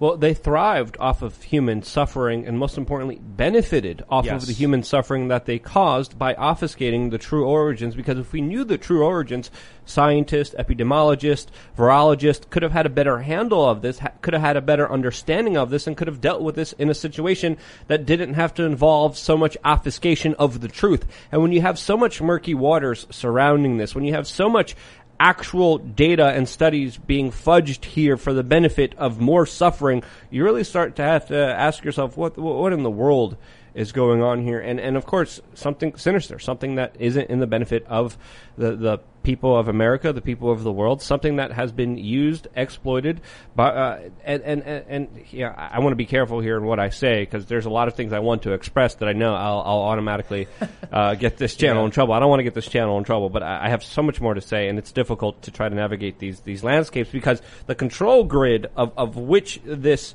this this benefiting off of suffering still is at play and it's preventing me from even talking about other things here that, that could potentially help people, but but I can't even bring them up because can't you'll still get punished. Well, and it's interesting too because what happened to the scientist who actually stood up and said that this could be a biological weapon, that it probably was, that it was manufactured through gain of function research? They were all labeled conspiracy theorists. We still don't know for sure. No, we don't know for sure, But, but, the also fact it's is, on the table. when they were telling you it wasn't true, they never even bothered to check. And yes, that's exactly it. And I, I mentioned this last time I was on the show, but Sir Francis Boyle, who authored the American implementation of the Biological Weapons um, Convention, himself, and, and by the way, this was passed as the Anti-Biological Weapons Terrorism Act of 1989. It was passed unanimously. And he, who defined what is illegal bioweapons research, said at the beginning of 2020 in March that COVID was a biological weapon that was released from a laboratory. This was his claim. That was his his claim. Yeah, that was his claim. The person who authored the legislation on what constitutes a bioweapon. And he's written off as a conspiracy theorist, and his Wikipedia page still says he's a conspiracy theorist for believing this, even though it's now on the table for discussion. And Well, people in the establishment bioweapon is something well beyond what anyone's actually claiming. well, no, because what they're saying is it could have been developed through gain of function research, and according to the legislation that he wrote for the United States of America, classify, gain yeah. of function research is the manufacturing of biological weapons, even Yes. if you don't claim that's your intention. Exactly, and there's there's a lot of scienti- uh, scientists who have came out and said the only real benefit of gain of function is to create a bioweapon because there's no other scientific breakthroughs that happen here. Well, there's uh, there's the theory of, of, of what Dr. Fauci says. No, we need to study to see how this, but there's no way these viruses would naturally happen with the with the experimenting that they're doing. It's impossible, uh, hold on. according to many We- scientific experts. Sure, we don't know that for sure. What we know right now is that early on they felt, many of these scientists, even Fauci's own uh, analysts we had reached out to, that certain things that appeared in COVID could not occur in nature. However, I don't know how we definitively prove it beyond a reasonable doubt because we're not the Sure. virologists. Yeah, we're not. You've got conflicting, you, you've got conflicting research. I can tell you this. I do not want to have an argument about whether it's true or not. I do not want to have an argument about why I would believe one guy over another guy other than to say they are admitting they will not, for political reasons, actually be honest with you. If that's the case, then I'm just not going to trust what the media says about it. and haven't been honest with you through severe consequences. Yeah. That's another aspect here that we need to add, which, which uh, uh, again is absolutely awful, and, and the implications here are huge. Yeah, so just remember when you hear that convenient little phrase, trust the science, what they're saying is trust the people who admitted they will lie to you if it suits their political agenda. Yeah. Pretty much. Been there, done that. I should make a You know, shirt about that. I know, I know. I'm getting a cut. we all know that. And I'm sure the people who watch this know that. So I guess that's why I say this is, this is the clip for you to share, I suppose. And maybe it won't work because these people are entrenched in a cult. Maybe they don't want to accept reality. It's, uh, you know, what's, what's preferable, the harsh truth or the comforting lie? Sit back you don't and have know. virtue, it's the harsh You know, I, I view it this way. There are some people. Huh. who, who, you know, they, they see Dr. Fauci sitting in that rocking chair in the corner of the room, and then when the lightning flashes, there's a grotesque zombie monster face. And then that scares them, and they think, no, no, just go back to being the Fauci that will come here and cuddle me as I f- drift off to sleep with my little Fauci bobblehead and Fauci books and t-shirts you a storybook. tattoo tattoos of Fauci. They don't want to see the actual face of the man. They don't want to. They don't want to acknowledge the lies, the manipulation. When he was wrong every step of the way, Yeah, not, not and then he him. says, "Well, they're criticizing science." I am sorry. Uh, dude, maybe a scientist would shut the up if they didn't know what was actually going on. Amen. Yeah. or follow the scientific method and decide to ask questions, which didn't even happen here. I mean, the constant communication with Bill Gates, the constant communication with Peter Daszak, the man who got the money, the man who carried out some of the experiments, the man who investigated where all of this came from, the man who was fact checking everyone on Facebook about it. I mean, my goodness. I mean, the, the layers of involvement here, the layers of profitability here, the layers that you really have to unravel here. I mean, it, it's hard for a lot of people to understand, and that's why you know it, it sucks because there's so many other elements of the story I want I want to bring up. I can't. And let me, let me, so uh, there's a story that went viral ear- earlier today about four pilots for British Airways who died. Mm-hmm. And a bunch of people started claiming they, they died because of vaccine stuff. And there, there's no evidence suggesting that's true.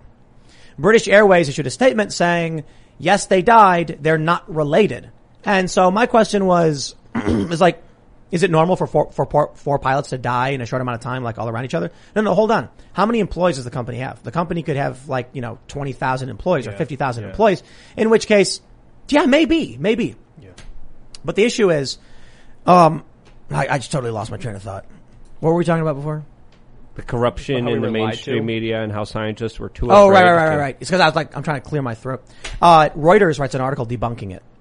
And it says, we reached out to British Airways who confirmed that these men, you know, were, their deaths were unrelated and there is no talk with the government about a crisis right now. Our verdict is the story is false. And I said, well, hold on a second. How do you, how are you determining it's false? Oh, because you asked the company who's accused of malfeasance and they said they weren't doing anything wrong. Said they didn't do So it. that means it's true. You see the problem with modern journalism? They'll be like, a story will come out, Luke Rudkowski was, was punching chickens. And then I'll be like, I don't know about that. Luke, did you punch a chicken? No. Ah, conf- it's, it's debunked. I just debunked it. He said he didn't do it. Well, goodbye everybody. Is the government really, you know, bombing children over in, in Pakistan? False. We asked the government and they said, no, they aren't killing children. We didn't actually investigate whether any of the claims are true. We just asked them. They said no. Yeah, Case closed. exactly. What more do you need to know? Yeah. You trust the government, right? Government says that it's law. They what if they ever Bum. lied to us? The chicken anything? was asking for it. By the way, Yep. That's the name of the game in You made a reference that I beat my ch- beat chick. Oh, I, come I'm not even going to go there. That's I a could have said one. That's a cheap one. it. That's a cheap it, one. Stop it. Uh, Choking. Cranky yanking, cranky yank, yanking Jeffrey Toobin gets his job back at CNN.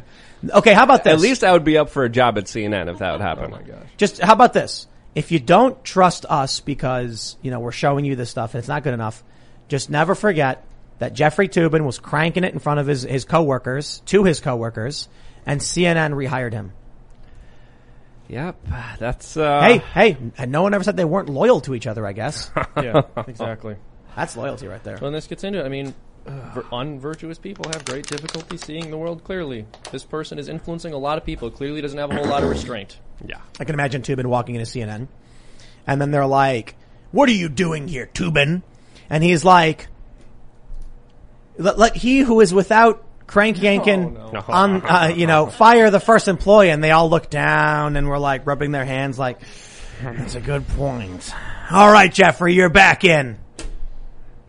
Let he who is without cranking it on camera fire their Except, first like, employee. But, these are these are the people who rule us.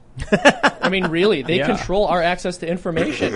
They they, They decide control the elections. They admitted. Yeah. They admitted that they get together and conspire against particular candidates. In Time Magazine, they said this. brain. Yeah. Uh, you should. you- We should. We should highlight this. People who eat brains and publicly jacket are the ones controlling the conversation in America because of YouTube allowing Reza them to do so. Aslan Yep. ate human brains Yep. on CNN. That's cannibals. not that's not a joke. That's not hyperbole. Yeah. That literally, literally was handed a piece of brain and he ate it. because you can disrespect the human body and human life as much as you want, as long as you're being multicultural. I remember that happened, and that's. I, I, I got, I'm, I'm, I'm, I'm making, I'm, w- w- because we asked people to share this video. Look, Reza Aslan outrages Hindus by eating human brains in CNN documentary. Reza Aslan ate human brains on TV and they banned me for saying the wrong name? Yeah. Share that one with your friends and family. Say, hey, hey mom, did you know that a guy in CNN was ate human brains on TV? That's not true. Yes, it is. From The Guardian. It's true. And- Pissed off a lot of Hindus. And those are your thought leaders deciding the conversation in the United States, eh, politically, socially. And I remember this happening, and this sticks with me s- so much because I remember getting my channel demonetized, And then I I see CNN eating human brain on C- on, on YouTube, getting promoted, recommended, uh, shared everywhere, and I'm like, I just I just lost my livelihood, and CNN's getting away with eating freaking human brain on national television. And- Are you kidding me? Like, can- can we get these people to acknowledge that eating human brain, eating human body parts, cannibalism is worse He's than a cannibal. saying bad words? Reza Aslan. Like you can, you can be demonetized and have your life destroyed if you say the wrong word. And don't get me wrong, there are some ugly, horrible words, but to I was- part of a human being on television and still have a job, I just I can't imagine that they want to associate with that. It's insane. I was talking to my friend. If he had said something offensive, if he had mis- if And- he had and- said and- men are men, if he had said men Yeah. are men and I will not call a man and address a woman, he would have lost his job. Yeah. he just ate human brain instead. And those are the scandals we know about. Imagine what we don't know about that happens behind the scenes that we're not even privy to of, of even understanding. that- and so- it gets way more sicker, way more nastier than you I can will, even imagine. I will take every opportunity to talk about this every time it comes up. I was talking to a friend who was like, I was like, Reza Aslan is a cannibal. She was like, he is not a cannibal. And I was like, he ate people. Yeah. He ate people. And she, he ate a piece of brain. That doesn't make him a cannibal. What? And I said, yes, it does. When you eat human, you're a cannibal. And she was like, a cannibal is someone who like, as a practice is eating humans. I said, no, it isn't. If I, if, if, if Reza Aslan mm, shot somebody in the head, he's a murderer. Oh, but he only did it one time. Yeah, well, just say like if somebody said one racial slur, you wouldn't be like they're not racist. They said one racial slur. That would follow that person forever, even if they'd repented. Which I'm also curious about. Did did Aslan apologize for this? I don't know. I don't did, think 'cause if- so. But also in our society, I think another thing that's making people sick is that there's no redemption. There's no way to repent. There's no way to ask for forgiveness. You you can't get uncanceled or unbanned in most circumstances. And because of that, I think that's also leading to this very uh, a fear for society that that's afraid of cancel culture because there's no way of coming back from it. And be, because of this, you know, lack of path of redemption, I think it's another aspect of why our society is in such decline as it is right now. Because Reza Aslan ate human brains on TV. Yes. It's still on YouTube. It's monetized. My friends, Partnered. please. Here's what I'd like you to do right now. I would like you to Google search, uh, open a new tab, don't close this one, the story, and everyone share this news broadcast from the Guardian. Just search E R-E-Z-A-A-S-L-A-N, eats brains, take the article, post it everywhere. Hashtag CNN Well, did he? eats But brains. th- there has to be. Hashtag I mean, CNN eats I, I want to say this because because we do believe in redemption. If he actually apologized, I would look into whether. No, he went nuts. He's for it. nuts. No. He, talked about punching the? Covington kids in the face. This Yeah. dude is unrepentant. That's horrible. You know what? I wonder if eating the brains is what broke him. To be honest, Could be. because he wasn't he wasn't that crazy back then. Maybe it was Harambe that set him off, like everybody else, that shattered the dimensions. But he used to be like a normal guy. He was like a religious scholar. He did the show. Something happened. I want. Here's here's what I think. I'll, I'll give you my honest opinion. Everybody was trying to emulate Vice. Vice was the edgy documentary, willing to do what no one else would do. The bulletproof clothing, where they actually shoot the guy. You know, Ryan Duffy's wearing the, the bulletproof vest or whatever, and they shoot it. So Reza goes out in this documentary, and CNN was probably like, "You got to do it. You got to eat the brain. We'll get all the ratings. We'll be the biggest." And he was like, "But I don't want to eat the brain." Like, you have to do it if you want to be the big show and get the ratings. He eats the brains. You can't come back from that, dude. I, I bet. I bet he cried for like two days straight after eating brains, and it probably broke something in his own brain where he's like, "I'm a, I'm a cannibal now." Like, he will never not be a cannibal. How do you think that that screws with you? You know what I mean? Like, Here's the thing. look, look, I- well, I real, real, real quick. When when when someone is in war or on the line of duty and they kill someone, it screws them up. That's never. That's something you never come back from. You killed a person. Reza Aslan will always be a cannibal. always. And I'm sure. I think like that's probably traumatized him. No, I mean that li- literally. Since then, on Twitter, he has been one of the most vile and psychotic individuals calling for violence probably because he's he's got very serious PTSD or trauma from being forced to eat human brain, or I should say, not being forced, but pressured into it, put in a situation where he was told, "This is what you have to do to be in the club," and then he did it, and then his show gets canceled anyway. So what I would say is that I believe, and, and I'll throw this out there, it is highly unlikely that Reza Aslan will ever see this, but if he does, I mean this completely sincerely. He can move past what he did. He does not always have to be a cannibal. He can have those sins uh, forgiven by Jesus Christ if he accepts our Lord and Savior and submits to the church. You know, leave it at that. What about the rest of CNN? Uh, well, they could too, theoretically. I hope it happens. I'll pray for them. What would, no, honest question though. Like, what would you do if like Brian Stelter went on his show and genuinely asked for forgiveness and announced his like, you know, that he was like not religious and I'd be ecstatic.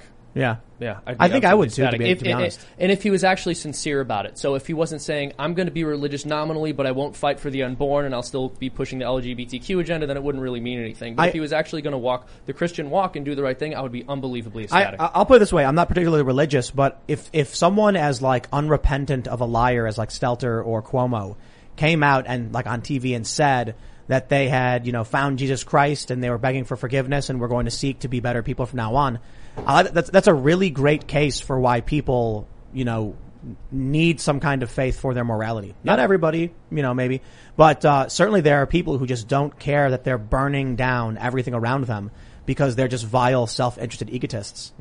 Well, I think that's a huge part of it too, in this idea of mental illness. We talked about this, people not being able to see the world clearly.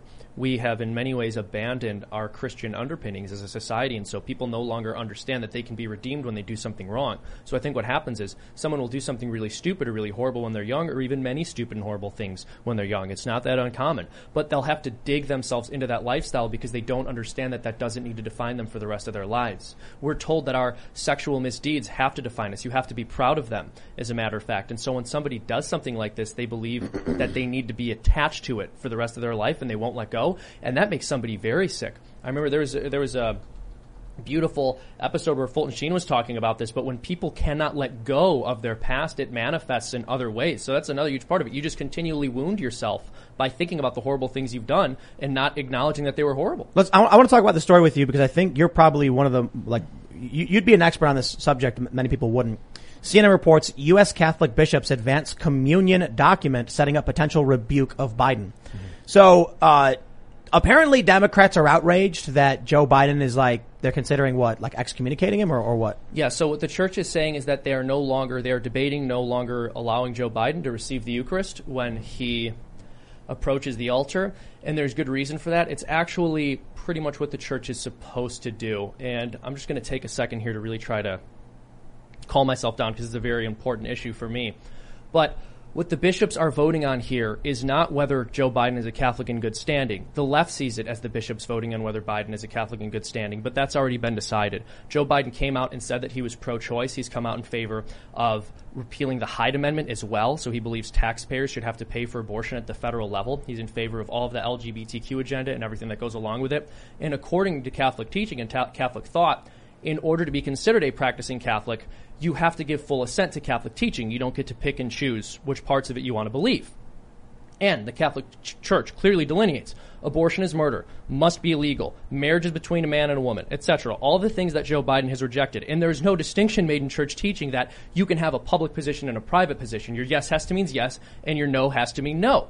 So Joe Biden supports the slaughter of unborn Well, well, children. we're- he has rejected the church seating. Now, here's what I want to say about him I, receiving I, I need to ask a question. Sure. because- so you're saying that it is already clear Joe Biden is not a, uh, in, a Catholic in good standing. He is not a practicing Catholic. That's correct. okay. because he does not give assent to Catholic teaching. So there are six precepts of the church. It's in order to be considered a practicing Catholic, you have to fulfill the six precepts of the church. You have to give full assent to Catholic teaching, and you have to do your best to abide by the Ten Commandments and try to repair your life whenever you break them.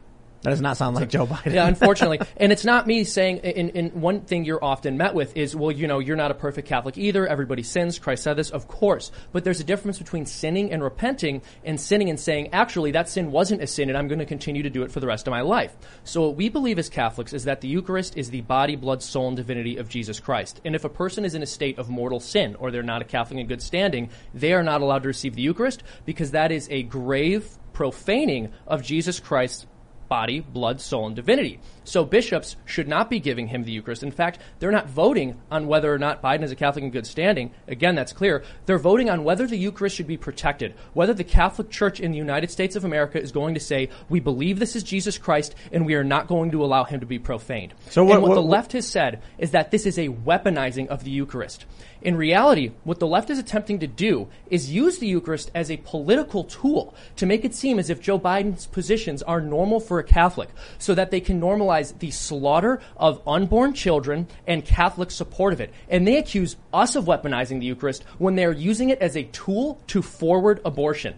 Aren't there aren't there already a bunch of Catholic churches that have put up Black Lives Matter signs and things like that? And that one's a little more morally complicated. I'm against Black Lives Matter. I don't believe Catholics should be in favor of it because it's overtly Marxist and Catholics cannot be Marxist. This is also something that's been definitively decided by the church. No one can be a, a true socialist and a Catholic in good standing. That was declared, uh, I can't remember by the Pope, but it's in an encyclical. And so I just find it interesting and very upsetting and frankly horrifying that these left wing politicians and, and many left wing Democrats have signed a petition. So there are 60 Catholic Democrats in the U.S. House of Representatives who issued a quote statement of principles. And they're saying that the U.S. bishops are, again, weaponizing the Eucharist by saying they will withhold it by Biden, by acknowledging that it's Jesus Christ and they're not supposed to be giving it to someone who rejects Catholic teaching. Real- I- I, I just want to say this. Well, just real quick, can you define Eucharist for people who don't know what that means? Oh, sure, yes. So Eucharist, uh, actually, the word means Thanksgiving, but it refers to the host at Catholic churches. So what we believe is that Christ instituted the Eucharist. He does so in Scripture and says, "Unless you eat my flesh and drink my blood, you have no life within you." And the Eucharist appears under the properties of bread and wine, so it looks, tastes, behaves as if it's it's bread and wine physically, but it is Christ's body, blood, soul, and divinity. And this is what we believe as Catholics. So given this is literally Jesus Christ, given Scripture has literally said that you cannot receive it unworthily, and the church has always understood that to mean in a state of mortal sin or as a Catholic and not in good standing, it's a straightforward question. I mean, should he be given the Eucharist? No. I mean, to me, it's, it really is open and shut, and most traditional or Orthodox Catholic priests will tell you that it is. And I, I just want to leave you guys with this on this uh, point the left is accusing the bishops of weaponizing the Eucharist to democratic lawmakers. These people want to believe that they can slaughter infants Monday through Saturday and then enter a church on Sunday and receive the Eucharist, profaning Jesus Christ because killing his children wasn't enough for them. And when we say that's not allowed, we're accused of weaponizing our faith. These are people who have nothing but disdain for the church, now acting all uh, offended as though someone saying you're not welcome here is an affront to the left. They don't care that they, they rag on, on, on Christianity in general all the time. And it's not them saying you're not welcome here. It's them saying, by definition, you are in a state of grave sin. You are leading millions of souls astray by being the most powerful Catholic in the world politically. Obviously, the Pope's the most powerful in terms of his office, but Joe Biden is the most famous, most powerful geopolitical Catholic in he the Catholic? entire world. No, but he's not. He's not a practicing Right. Catholic, but he's constantly referred to as one. Right. So imagine the scandal he's giving. They're not saying he shouldn't be allowed in a church. He shouldn't be allowed to pray. They're saying until you get your life together, until you start acknowledging Catholic teaching. You shouldn't call yourself a practicing Catholic because I you're got- not one, and we won't give you the Eucharist. We idea. will not profane our Lord and Savior. I just want to mention this one more thing. If this was Facebook or Twitter or Instagram saying that they were going to eh, discriminate against a conservative politician, they'd be in favor of it. In fact, they were fine with Twitter banning the President of the United States. Whatever happened to saying this is a private organization, they can do what they want. That only applies when you're dealing with people on the right being pushed away by an organization and not a, a church defending its principles. I have an idea. James Lindsay and Christopher Rufo should declare themselves to be critical race theorists. Ah, they can't be denied. Because then when they say something and then they're like, that's not critical race theory, it, it is. It is because I'm a critical race theorist. And then all the conservatives will be like, well, you know, James Lindsay is a critical race theorist. And so when he says that white privilege doesn't exist, well, that's true. And yeah, I want there's there's one more final thing I want to say about this matter. The point of denying communion to a person is not to say we hate you. It's not to say we want you to go to hell. It's actually for that person's own sake because ideally it's a wake up call and they modify their behavior. And also, every time you receive the Eucharist when you're in a state of mortal sin, you commit a grave sacrilege, which is worse for your soul. So it's not us saying we hate Joe Biden. It's us saying we have principles. He's violating them. He's doing something evil. We would like for him to stop doing that evil thing. Have you ever seen that meme where it's like uh, a, a community exists and they say, "Hey, you're you're not being fair to us. Let us in your community." Then once they're in, they say, "You should change the rules to be more accommodating to more people like us." Then they say, "You're not abiding by the rules, so we're kicking you out. It's our community now." Yes. like that. That cycle. That's exactly what it is. And I that's mean- the attempt. Well, I, you look at what they're doing with the uh, uh, like the leftist flags that appear at all these different churches. Uh, to me, it's always rather. I always see these funny posts on Reddit because young people, I guess, are just really naive and want to just fit in. So they share memes of churches saying overtly leftist things Yes. and like ideology, which like completely defies church teachings. And they say, see, we owned you, Christians, because look at what this church said. I, I'm not, I'm, look, I'm not religious. Yeah. I'm just trying to point out the clear distinction between what Catholics believe, like what it means to be Catholic, and what it means to like not be Catholic. And I just find it funny that leftists are like asserting that they have moral authority over the Catholic Church, even though they hate the Catholic Mm-hmm. Yeah, Church. exactly. They're, co- they're two completely distinct ideologies. Yeah, and, and one thing they'll do, I mentioned this, I believe, on the last show, but they'll take Catholic principles. This is what the left has done. They sort of they they sort of bastardized these principles, which were much older than any of their movements, and then they twisted them into something really horrible. So we see this with Marx. So Marx took this idea that people should be fair to their workers, that people should help the poor, and he removed all of the Christian metaphysics and turned it into an absolute monstrosity, which is ultimately untenable and destroys societies. But because he lifted those principles from Catholic thought, and because you find ideas in Catholic thought like we should help the poor, people should be good to their workers, everyone says, see, Catholics should actually be Marxist. No, he appropriated our principles and then distorted them into something else. He took it from us. We're not taking it from him, in other words. Isn't the Pope super woke now, calling for uh, essentially a great reset as well? So I'm glad that you brought that He- up. He's pushing a lot of neoliberal policies. He's he's working with uh, the Rothschilds, major banking institutions, many major corporations, literally aligning themselves, pushing for the Great Reset. So that's a really good question. I'm not as familiar with the, the things you mentioned at the I'll end. send there. you I'm the information please, yeah. about that. I'm familiar with more of, of the, the wokeness and the accusations of being more on the left. And to be sure, yes, he, he is a church liberal. And I try to mention this to people. As Catholics, we are not bound to agree with everything that the Pope says. So in a very specific context, the Pope can add to doctrine. He cannot contradict old doctrine, but he, he can add to doctrine and in those cases, Catholics are bound to believe him. This has never happened under Francis's pontificate. It very rarely happens. So much of what he says is not binding. None of what he has said is, frankly, but um, or at, arguably some of the things on the death penalty. But that's a much more complex discussion. When it comes to him being on the left, I find that in some ways he's actually very surprisingly conservative. I mean, he said abortion is demonic. He talks about the devil a lot. He has called modern gender theory satanic. But when it comes to these left wing positions or, or him saying things about, I think he like he's known communists who are good people. I Whoa. I, I try something like hold on. That's I just actually really want false. I I want to make this really clear. Catholics do not have to believe in and uh, or accept those things. I try not to go out of my way to say things that are, are negative about the Pope publicly, but when people ask, I, I do highlight that no, these are not things that Catholics have to believe. And I think there's also something that happens in Catholic thought where many people see the church as a conservative institution. And in part, that's because the right wing is kind of all that's left sticking up for a lot of the non negotiable principles. Again, abortion, gay marriage, the family unit uh, needing to be strong and kept intact. And so these are non negotiables. And what people will do is they'll take left wing positions which are acceptable but non negotiable, and they will act as if they're non negotiable to balance out the right wing perspectives because for whatever reason they don't want to be associated with the right. And so you see a lot of that. And when they put these flags in their churches saying BLM, First of all, when they put rainbow flags in their churches, I mean, that's just outright horrible. There's no way you can possibly justify that. I can see a more ignorant person who isn't familiar with the Marxist thought inherent to BLM having one of those flags, thinking it's really about police brutality. Ultimately, they really should not. And so, yeah, yeah. I was like, I'm, I'm not, well, no, I'm, I'm not sure if that's a satisfactory answer because I'm also, I guess I'm not entirely sure what you're asking. Just, i were you Yeah. asking if Is what the Pope Pope woke? Francis is saying changes teaching or if what he's saying is woke? Well, or- he's he's repeating a lot of the kind of w- woke doctrine. Hmm. He's talking about a lot of the globalist talking points when it comes to climate change. But that's to not climate woke change. necessarily. That's, like, when more it comes to authoritarian. mass migration. Uh, so Yeah. so he, I mean, and there's a lot of scandals also with the Catholic Church. That, that, Absolutely. you know, and and again, I don't mean to be a heretic here. No, you're not upsetting Uh, me. But I think honest conversations are, are very important, especially with you know institutions that are bound to be corrupted Yeah. and taken away from the true source. Uh, but I uh, but I, I do believe about the importance of, of religion is Mm-hmm. absolutely key to a society's structure, and I think the lack of of religion is is one of the reasons why we're facing a lot of problems in our society right Mm-hmm. now because of the lack of morals and ethics that have been affecting us tremendously. Yeah, I, and I think that I would. There, there are definitely some critiques you have there that, that I would absolutely agree with, and there are some horrific scandals which have taken place in the church that eh, absolutely break my heart. They're unacceptable on every level. I would say that I believe in the uh, the Catholic faith, but of course that doesn't mean I, I condone everything that the church has done or agree with everything Pope Francis says. Right on. Well, let's see what the audience says in the super chats.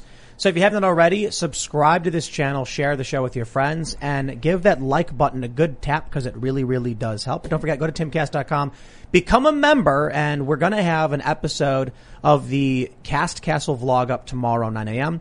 We are going to be hiring some more people because we want to expand the vlog to a daily vlog, which means not just once or twice a week, but literally every single day.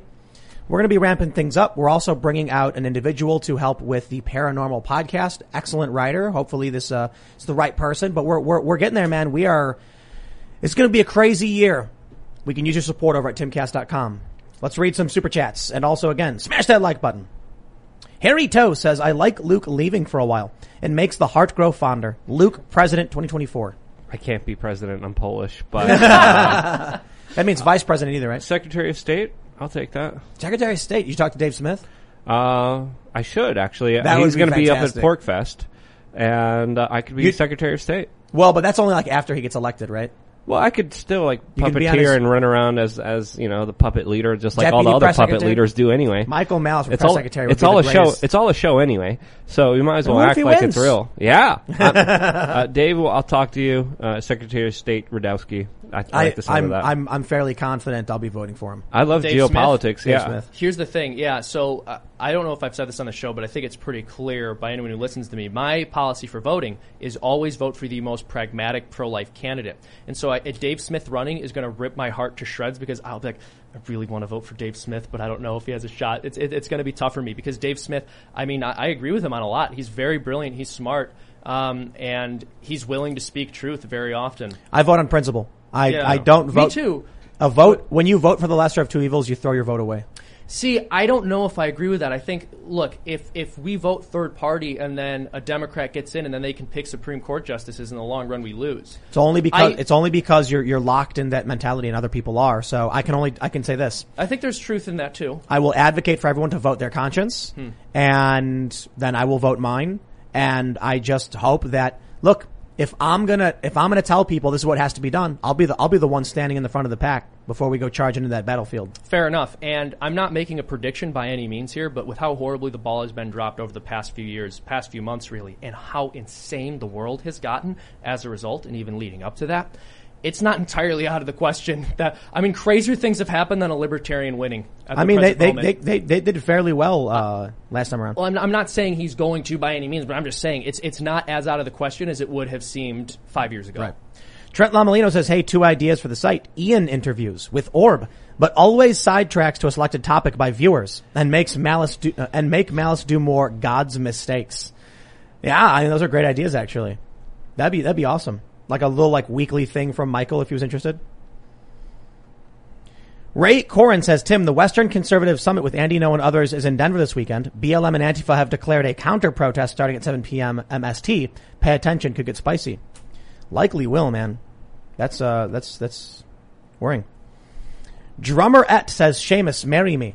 Oh my gosh, drummer Ed, that's so sweet of you. I don't know anything about you though. Let's get to know each other first, you know. James M says, Tim, you are white. If I gave you a sandwich that was 75% dookie and 25% ham, would you still call it a ham sandwich?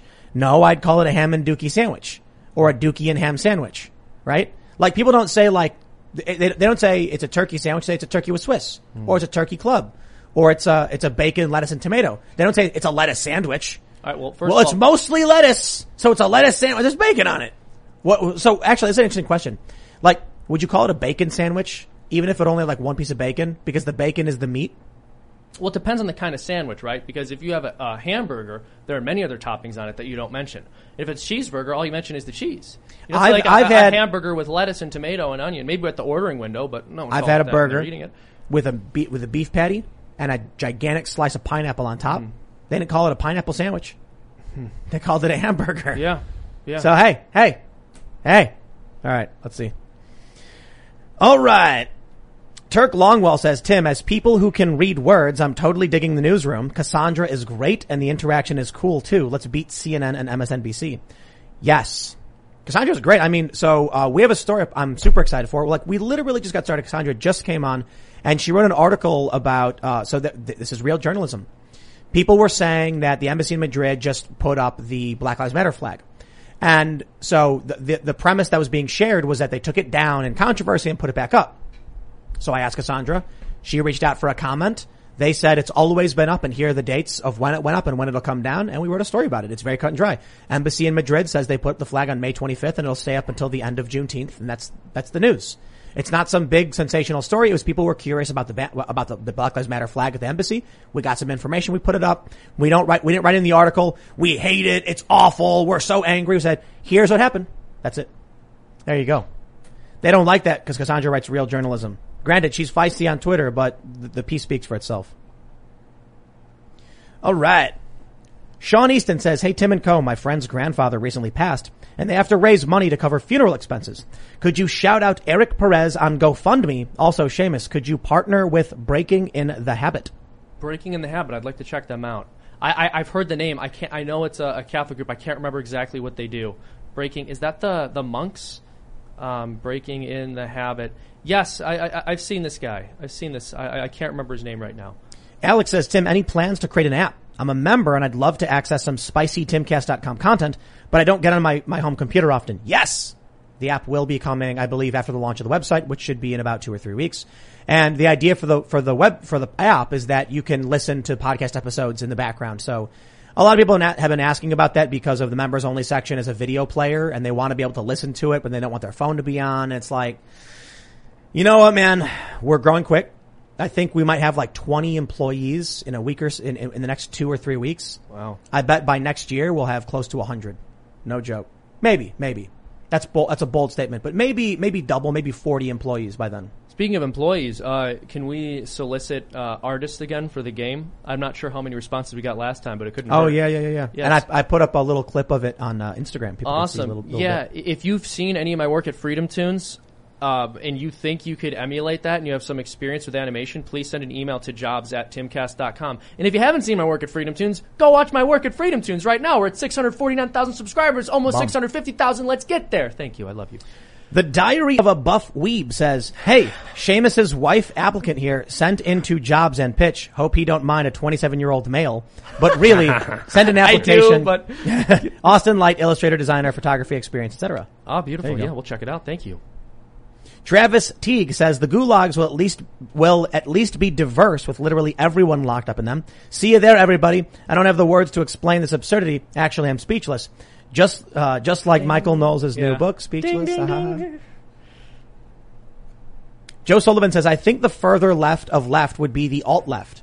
I don't know. What's further than centralized economy? AI economy? I have no idea. Yeah, defining the left, it, it, it's it's notoriously difficult. Patriot um, uh, American says, I think the Civil War will look like the video game The Division. I, I agree. Have you guys ever seen The Division? No. Nope. It's basically like in the first one, there's, I think, was it four or five different factions that are fighting over New York, basically. So you have a paramilitary group, which is just like, they were, they were, they were paramilitary, they contracted with the government. When the government fell into shambles, they just went totally independent. And so they're doing their thing, securing the areas and asserting themselves. Then there's like the fireman, I forget what it's called, it's been a while since I played it. But it's a bunch of like old firefighters who go around, like, they just start, they form a faction. Then there, you know, there's like just different factions. It's interesting. All right.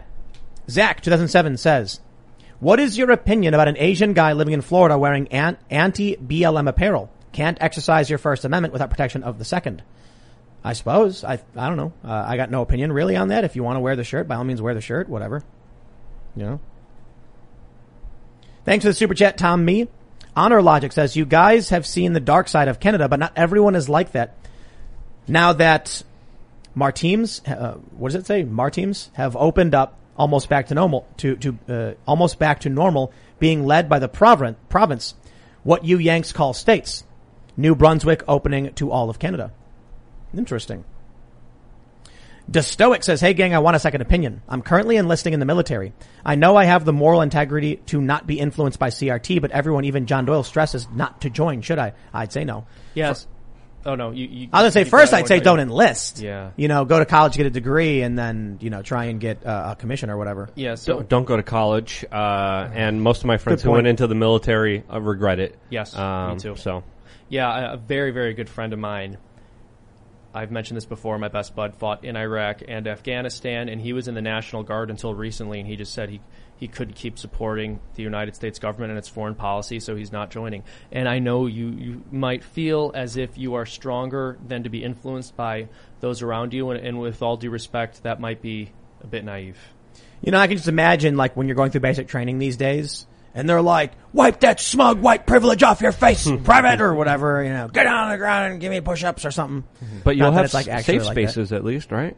They have Actually, some of those. actually, I'm, uh, you're right, you're right, point I'm wrong. military- It's gonna be, it's gonna be the exact, exact opposite. you get pacifiers and Yeah, probably The- the- the- diapers. there- and there's going to be like you know naps. some dude's going to do something wrong, and he's going to be like, "Is there a problem? Do you need a safe space?" yes, yes, drill sergeant. Oh, okay. All right, it's right over here, guys. I'm so sorry. Is everybody all right? We, we everybody come inside. We got cocoa and we got bean bags. We're watching Ratatouille this time. Got therapy dogs. Therapy dogs. Everyone's just like overweight. it reminds me of uh, what what show was it? Where was it? South Park? No, no, no. Where the uh, the it was like very obviously Chinese spies wearing wigs. Or that's American Dad. It's American Dad. They were like they're trying to find the Chinese spies in the CIA.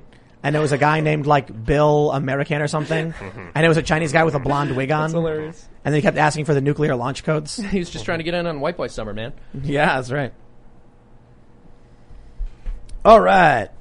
Caleb BW says Texas for the win. Today they officially became a 2A sanctuary state and put a supp- put a suppressor protection in place for suppressors made in Texas. Sold to Texans, NFA doesn't apply in the last 2 years. They've signed 17 2A protection bills in uh I'm moving is it do you mean I'm moving soon? That's amazing. Yeah, can that's I- incredible. Can I also say Wow. this? This is one of the first things in a long time that I've seen conservatives brand effectively. This idea of like sanctuary states for guns or sanctuary cities for guns, because the left constantly violates federal law by having these sanctuary cities. And then when Republicans say we just don't want to follow the law when it comes to guns in our states, they sort of clutch their pearls. But if you're already branding it as a sanctuary city, it doesn't allow them to pretend they're not doing the same thing. Yep. All right. Zoa, uh, Noah Zork says Tim Pool is not giving financial advice, but you should buy some Bitcoin right now in three, two, one. That was actually me reading a quote. I did not tell you to buy Bitcoin, although I personally love buying lots and lots of Bitcoin. Let me see what it's at right now. 36. All right. Benjamin Offerl says, Tim, I was a union employee directly employed by the union until they decided all their employees must, uh, employees be vaccinated. I do not currently agree with taking the shot, so I left. How does a labor union make medical decisions for one of their own? It's insanity. Uh, it's not insanity. The, the Supreme Court, I believe, has repeatedly ruled that employers can require vaccinations. That's it. That's it. So I, I guess the, the thing is, it's it's a market decision at this point. If you're not happy with it, then you leave and see if if, if they're willing to uh, amend. You know, What would happen if the bishops denied communion to people who weren't vaccinated? Do you think they'd be in favor of that? Do you think the left would care? they would I'm being facetious. if if the bishops came out right now and said they would give the if they said the opposite, the left would freak out. But if they were like, you can't come to our church, it's too much of a public health risk, you can't come to church without a, a vaccine, I, I'm sure the left would have zero problem with that. Some people are saying things about Michael Malice and not letting him leave the show. He's great. We love him. He's funny. Yeah, I got to meet him for the first time yesterday. It was great. Yeah.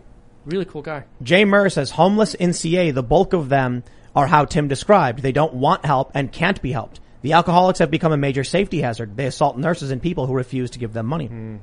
I read a, a, a chapter of Michael's book last night. It was fun. It was a, a, an essay by a French anarchist. And so uh, after the show wrapped, I just read through this chapter and it's going to be on the audiobook version. And I, I guess it's getting a bunch of really great people to read chapters. So it'll be really interesting to hear all of these people reading anarchist uh, chapters of the book. I would, lo- I would, I would love it if you could get like Andy Ngo or Jack Posobiec. Just because it would be like really interesting to see them like reading an essay from an anarchist. Hmm. They might explode. I can't fathom. Sonny James says, please, left or right, look up externalization of the hierarchy. When they lay their plans on the table like Gates or Klaus Schwab, but you're the conspiracy theorist because you report on it negatively. That is called externalization of the hierarchy. That's really, really funny, actually. You know, it's like uh, the, the World Economic Forum says the Great Reset, their plan, and the New York Times right next to it. The Great Reset is a conspiracy theory. Don't believe it. It's okay. Okay, what do we got here? Brian said, Brian Cox says, Tim, have you ever seen or read The Return of the Dark Knight? It's a Batman story written by Frank Miller way back in 1985. The modern day parallels are scary. It's worth checking out. Cool. Koof says, kind of stoned. Started listening on my PC. Went to park with my dog wearing wireless headphones. Came home, saw my PC video was perfectly timed with audio from headphones. Thought I was hearing Luke in my mind. I'm fine. there you go. Make 1984 Fiction Again says, I highly encourage each and every one of you to watch the Joe Rogan with Kyle Kulinski from yesterday and his opening points. They started talking about politics and opened with homeless people versus empty house. Pure AOC Really? politics for children. Wait, Kyle Kulinski was saying that and Rogan? Yeah, I'm curious. Uh. Joe, if you're hearing this, I worked for a homeless shelter network and I can tell you a lot about the problems we faced and why we could not end homelessness. And I will tell you absolutely why taking a homeless person and putting them in a house would require force because they won't do it. And it would also result in severe harm to the homeless person because when you're dealing with people who are mentally ill, alcoholic, or just outright struggling, what happens is you put them in this empty home. You, you gotta do, it's, it's way more than that. It is childish to be like, we've got 10 empty homes and five homeless people. Put them in the house. You need furniture. You need electricity. You need utilities. You need things to be cleaned. Have you ever seen what a college dorm looks like? Yes. And that's when the college kids actually still have an interest in having it somewhat be presentable. You can't take people who are mentally ill and suffering and just put them in a box and walk away. It requires constant maintenance. If you have a hundred homeless people and you put them in a hundred houses, you will need a hundred staff members. yes, I it's literally just not possible. I literally know a homeless guy who it happened to. was It- just put in a house exactly. He, he he he found a place to live. He was given a place with, with government assistance, but unfortunately, uh, many many problems ensued. I don't want to get too into detail out of respect for him, but it's not as simple as just putting people in a house. It's, it's not, Not and and and theoretically, if there, there's like potentially a way to do it. Um, they tried doing a large housing project in, in LA, but the Democrats voted all against it. The supermajority in LA said no, not in my backyard, because what happens is homeless people are homeless for a variety of reasons, and often it's because they re- reject any kind of, of support. Some people do. There there are legit people who are like working a job, lost Yeah. their job, and are homeless and desperately trying to get back on their feet. This is the assumption that's made by many leftists. It's a guy, or you know, he lost his job and he got kicked out of his house. That, that, that, that exists. We've dealt with those people. They're very, very easy to help and, and get out of their problem. And that's why you don't need to put them in a home. When we interacted with people who were in those situations, they were homeless for about a week. We found them. We said, we've got a bed for you. They said, thank you so much. Within a week, they had a job and then we helped them get an apartment and that was it. And they were doing great. Mm-hmm. People fall on hard times. We helped them with government assistance. We're good. But the majority were unwell or would outright be like, get away from me. Don't you come near me. I'm in, what, you can't do anything. So you can put them in houses. Then you need someone to spend about an hour every day cleaning and maintaining the house, checking electrical, making sure the house is going to burn down, making sure they're not doing harmful things in the house. It, it's, it's, it's extremely expensive. And it was hard enough for these homeless shelters, these nonprofits to sustain what they currently had, let alone to be able to take the tens or hundreds of thousands of homeless people and just put them in empty homes. It is like a child saying the government can just give people money and then everyone's rich. It's like that woman on CNN who was like, Michael Bloomberg spent $500 million on this, uh, on this election cycle. He could have given everybody a million dollars. they, they literally don't know anything about numbers. And they're not dealing with the with the cause of this problem, which is the mental health crisis, which keeps increasing in velocity. Yeah, it's, well- it's, it's, it's brutal, man. And I think a huge issue is is people's aversion to examining solutions that could work at the community level. It almost seems as if people would rather have a failure at the federal level than a success at the local level because they're unwilling to accept anything that doesn't attempt to tackle the entire problem. But there is no one size fits all solution to it. with all due respect to, to Kyle Kulinski, because I, I, I think he's a good dude. You know, when, when, uh, he, I, I said something that was dumb. Oh, Jacobin magazine, when, when, like, when I, when I walked into that one thinking they were serious. And his criticism of me was, was actually really funny. He was like, Tim, come on, man. And I was like, no, you got me. I know. I thought it was real. Um, but like, this, this is on par with Kyle. Uh, so I haven't heard what he said about, about homeless people, but operating under the assumption that it's the same line of, hey, we got empty houses and homeless people put them in the houses. Uh, it's this, it's similar to when he was flying in the plane and he looked down and said, I wonder why it looks this way and he was looking at farms. And I'm not saying this to be a dick. I'm saying it to point out that there are many people who are on the younger side who don't understand the greater view of economics and the shape of this country and why it exists the way it does, but are very, very opinionated. This is why I'm rather milquetoast on a lot of policy positions. Because I'm like, I can't see everything. But I can tell you this, having worked in homeless shelters. I have a lot of experience in this, and I can tell you why that doesn't work. I, I wanna, I wanna solve the problem, man. Yeah. I wanna help these people. But it's really hard to do when leftist organizations come and push policy that just burns the whole thing to the ground because they're children who've never seen a farm before. I think often when when you don't side on a particular topic, I've just noticed. I think it, it's because you recognize the principle of subsidiarity in some way. Because you and, and I think I'm the same way on the maybe federal level. When it comes to the local level, I have very very strong opinions on what needs to happen, and even at the state level. But when you zoom out to the federal level, it's really difficult to pick which policy is going to work for everybody. So Well, this is interesting. In reference to the, the show The Stand, the Mad Machinist says there are no orgies or drug, drug use in the book. In fact, a guy gets crucified by Flag for using drugs.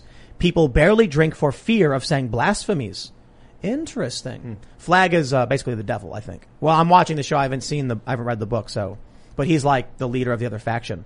That's really, really interesting. So, pretty uh, sure they were, they do drugs in the, in the show. Like they just, yeah, tons of drugs. so Stephen King didn't write it so that the bad guys were sexually corrupt. Steve, I guess not. That means it's a modern. Yeah, that, that means it's modern. Yeah. Is does that mean that it's like That's a shock. you want to subscribe to Paramount now? I don't know. I thought it was interesting because I was like, everything they're doing is what the left has been saying is a good thing, and they're associating it with the bad guys. It's kind of weird to me. Mm-hmm. You know, like that's not something you'd expect in this like modern m- media era. All right. Kay Lorraine says Biden is no example of a man of God. My parents got divorced and my mom had to go through classes, etc., to be able to receive the blood and the body. Interesting. God bless your mother.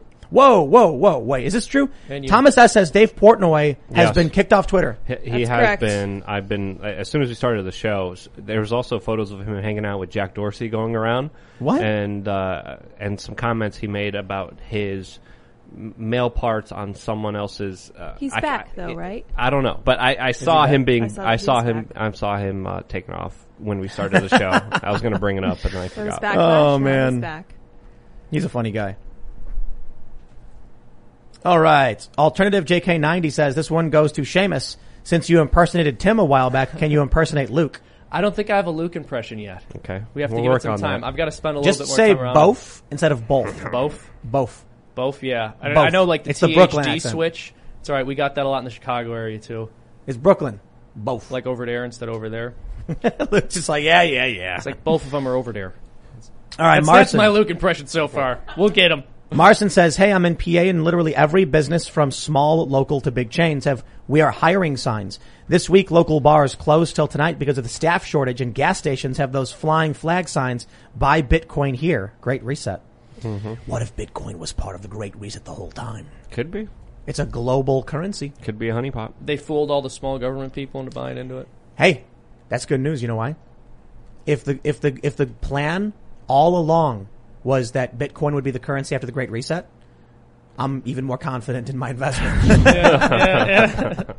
hey, We, we will be the global elites. what did what did Max tweet out? Something like, if institutions just invested five percent, a Bitcoin would hit five hundred thousand dollars. Think about it. There's a finite number of Bitcoin Yeah. Mm-hmm. amount of bitcoins. If every major banking institution wanted to hold a small bit to be safe, the price of Bitcoin would hit half a mil to a million dollars Nope. because they'd have to buy them. That'd be huge. I look at Bitcoin just like a savings account. Yeah, honestly. I'm like, because That's not financial advice. And, For me personally, I'm saying. yeah, a lot of people have lost their Bitcoin, and a, a huge portion of it is in wallets that the private keys are lost permanently and will never be found. John Kristen says, please have Vaush back on with James Lindsay to discuss critical race theory. We are actually trying to find a, good person to bring on because Vaush has agreed to come back on and, uh, that, that would be awesome. I think I, I had a great time with him last time. I think I, I screwed up a bunch. You know, I think I got him on some things. I think we had a good discussion and went on for like four hours. Uh, I, here's what I want to avoid. I don't want to do any kind of like bring on the expert to crush Vaush, haha. No, I want to have like a legit conversation and I don't want to like overwhelm him. So I was like, if there's someone you think would be good that you wanted to bring and then I would find somebody that way it's like we have this bigger conversation to be awesome. Um, I don't know who it will be. I don't think it will be James Lindsay, but, uh, we're trying to figure, we're, we're going to try and figure it out. We have a bunch of really awesome people coming up the next week as well. And, uh, what we're trying to do now is this like kind of sort of crossfire thing. I want to get people who don't normally interact to interact. So maybe someone who's like big on Bitcoin talking with someone who's very anti-critical race theory. It's not something you normally see and then have these conversations just to see how they flesh out for people who, you know, aren't familiar. That'll be fun. All right, let's see. We'll do a couple more. Ammo Adam says, in the stand, there is no drug usage in Flagg's area. He wanted his followers coherent, then destroyed them. Remind you of communism? Interesting. Hmm. I, I, uh, I think it's really fascinating. The, the, the, the, the, uh, the view of the, like the, the very black and white good and evil of, of how they're doing it with the devil and God, right? Sonny James says, I think they want to automate the ish out of my job, out of any job. But like Ray Kurzweil warned, AGI won't align with human values. Why should they? What other species extincts themselves? Automation is death, in my opinion. Yeah, what'll happen is we'll program an AI and it will do things you don't realize. It will create a system you don't understand. So here's the way I explain an AI future. You will wake up one day and you'll make your coffee and then you'll walk to your front door and then your phone will buzz and it'll say jump three times. And then you'll jump three times and then it'll go bling and it'll like Bitcoin deposited in your account. And you're just like, huh. Then you'll be walking down the street going to your friend's house and it'll say spin, spin around counterclockwise twice and you will. And then it'll go bling, Bitcoin deposited. And you're like, I have no idea why, why that is. Then you'll be walking and it'll say, look to your left, there's a box, open it. And there'll be a strange mechanical device. And then it'll say, before, you know, before you turn left at the next block, hand it to the person who walks past you. And you'll walk over and you'll hand it to them and they'll walk away and then you'll get Bitcoin deposited. The AI knows what each of these actions did and how it plays into the bigger picture and how it helped it. It's extremely efficient. You don't. You're confused and you don't care. I jumped three times. I don't know. No idea. No idea why I did that. Got some Bitcoin though. And then you get paid to do it. So your jobs would make no sense. The most efficient way to get a job done isn't to have one person go to the factory and do all these things. It would be to have a completely decentralized system where everyone does a little bit of it throughout the day. So the AI would dramatically transform the economy. And unfortunately for us, we could assume all those things made sense, but they also might not, they might just not make sense. Yeah, I, I actually I, I disagree here. I think that it can be less efficient to break things up to a level that small because once people no longer see the purpose of what they're doing, they're less likely to put their best effort in. I disagree. The it'll the AI is going to manipulate us like social media. You're going to ah. get you're going to get likes and rewards. It's going to be like you earned 25 experience points, Bloop, bloop, bloop. and then it'll be like once you get to level 100, you'll earn this, and they go, ooh, I wanna, what, what do I got to do to level 100? And it's like, quick, pick up that rock, run 10 feet, and throw it as far as you can. And then you're like, okay, and then you do, and then the rock lands perfectly in this field of rocks where a guy's picking up rocks and throwing them into a, a, a grinding machine, you know, to make like powder or whatever, and it's like, you won't even realize. You'll be driving your car and then it'll say new task. Pick up this man. It'll show a picture of a guy and then you'll just pull over and the guy's phone, the, the guy will look at his phone. and It'll say get in this man's car and you'll go, okay. And they'll get in and you'll have no idea what you're doing or why. This is a good story idea. You're giving Black Mirror free ideas right now. That's, but, uh, but, but it's literally that's what it would be. no, I think it's interesting. We look I want to see it fleshed out. We look how AI organizes things and you don't understand it. Yeah. It's solving it on its own. Yeah. So the individual will be totally clueless to it. But anyway, my friends, man, thanks for, uh, makes, thanks for hanging out, uh, for this Friday night session. White Boy Summer. Friday Night Live is coming soon, but uh, there's like business requirements for having in-person events, which we're like stuck on, and it's really frustrating. But uh, to put it simply, if you want people to physically come to a location, there are like legal restrictions for that. So it's like we got to deal with that, and I'm I can't believe it's already June half, June and a half. I know. We, we, we were trying to do this in March, so I apologize, but uh, we're working on it. Go to youtube.com slash castcastle. Tomorrow at 9 a.m. we have a vlog episode coming up. And, uh, Andreas did the Blazing Wings challenge at Buffalo Wild Wings. I thought he was, I'm not kidding, I thought he was going to drop to the floor. His, his eyes turn like black, his face is white. He's like, that. mouth is covered in red, he's crying, he's like, wow. That was fun. Uh, good job, Andreas. He did it though. He won. He gets his name on the board and everything now. So that's at the vlog. You can follow us on Facebook and Instagram at TimCastIRL. Uh, help share, share our videos. Become a member at timcast.com to support our journalism. We're going to be hiring a ton of people. New journalists are on the way here already. Paranormal articles are coming up soon. The relaunch of the website is in a few weeks. I'm so excited for the paranormal section of this site. It's going to be fantastic. And then from that, we're going to do the paranormal podcast. It's going to be awesome. I'm stoked. You can follow me personally at Timcast, and uh, don't forget to subscribe. Uh, you you guys want to, you, Luke? You got shirts or Hey, something? hey, just really quick, I, we talked about the factors that made people crazy. We never talked about the solutions, so I'm just going to ramble some You of guys just don't get to know. turn off. You're all insane forever. no, turn off the mainstream media. Try to eat natural, organic diets. Get exercise. Make friends in real life. Meditate. Go out there in nature. Hormonize your body with what's out there. Your source, your creator. Buy a shirt on thebestpoliticalshirts.com, you were like the there. ones that I'm wearing right now, which will help you make friends very easily, especially if you're in supermarkets or other public areas. And sign up on lukeuncensored.com, where we could actually have more of an honest, bigger conversation. So yeah, those are my lists. I think those are those are really great steps to take to improve your life. I would boil it down to one thing. Just go to patreon.com slash freedomtoons. Donate. No. Check out the YouTube channel, youtube.com slash freedomtoons. We're almost to 650,000. If you guys want to subscribe, very excited about this. We release a cartoon every week, sometimes two. And if you guys would like to follow me at Sour Patch Lids on Twitter, you may do so in my quest to surpass Sour Patch Kids in follower count. I'm really looking forward to that day. Thanks for hanging out, everybody. Again, timcast.com, become a member. I'm hoping that in the next couple of weeks we start doing the paranormal stuff because that's going to be, we're going to have like one dedicated writer who's doing research on, it's not, it's not, I don't want to overemphasize paranormal. It's not just like writing about ghosts. It's literally like, you know, a, a creepy story about a, like, you know, uh, an old millionaire or like an old wealthy lord in Europe who was like kidnapping people. Just like creepy stories, mysteries, unsolved things, a lot of modern stuff. And that's what we want. The, the podcast will focus on a lot of modern and, and ancient stuff and just, just general, I want to I want to explore the unknown of the world and, and, and see that mystery outside of politics and pop culture and stuff. You know what I'd recommend to you, actually, and your audience? This this would be a bit different from what you're doing because it does come at it from a Catholic perspective. But there's a podcast called Jimmy Akin's Mysterious World where he goes through a lot of urban legends and different mysteries and conspiracy theories, and he he analyzes them very deeply and has a, a very um, level-headed approach. Yeah, that's the kind of what we want to do, you know. And we'll like we, we want to get a, a, a audio editor to do creepy sounds and have it be fun. So that's with your support at timcast.com. But don't forget, go to youtube.com slash castcastle. Subscribe. The new vlog will be up tomorrow at 9 a.m. But hey, if you guys want to see me firing the SIG M400 or the Barrett M82, those are up on that channel as well. So thanks for hanging out. We'll see you all on the vlog tomorrow. Bye, guys.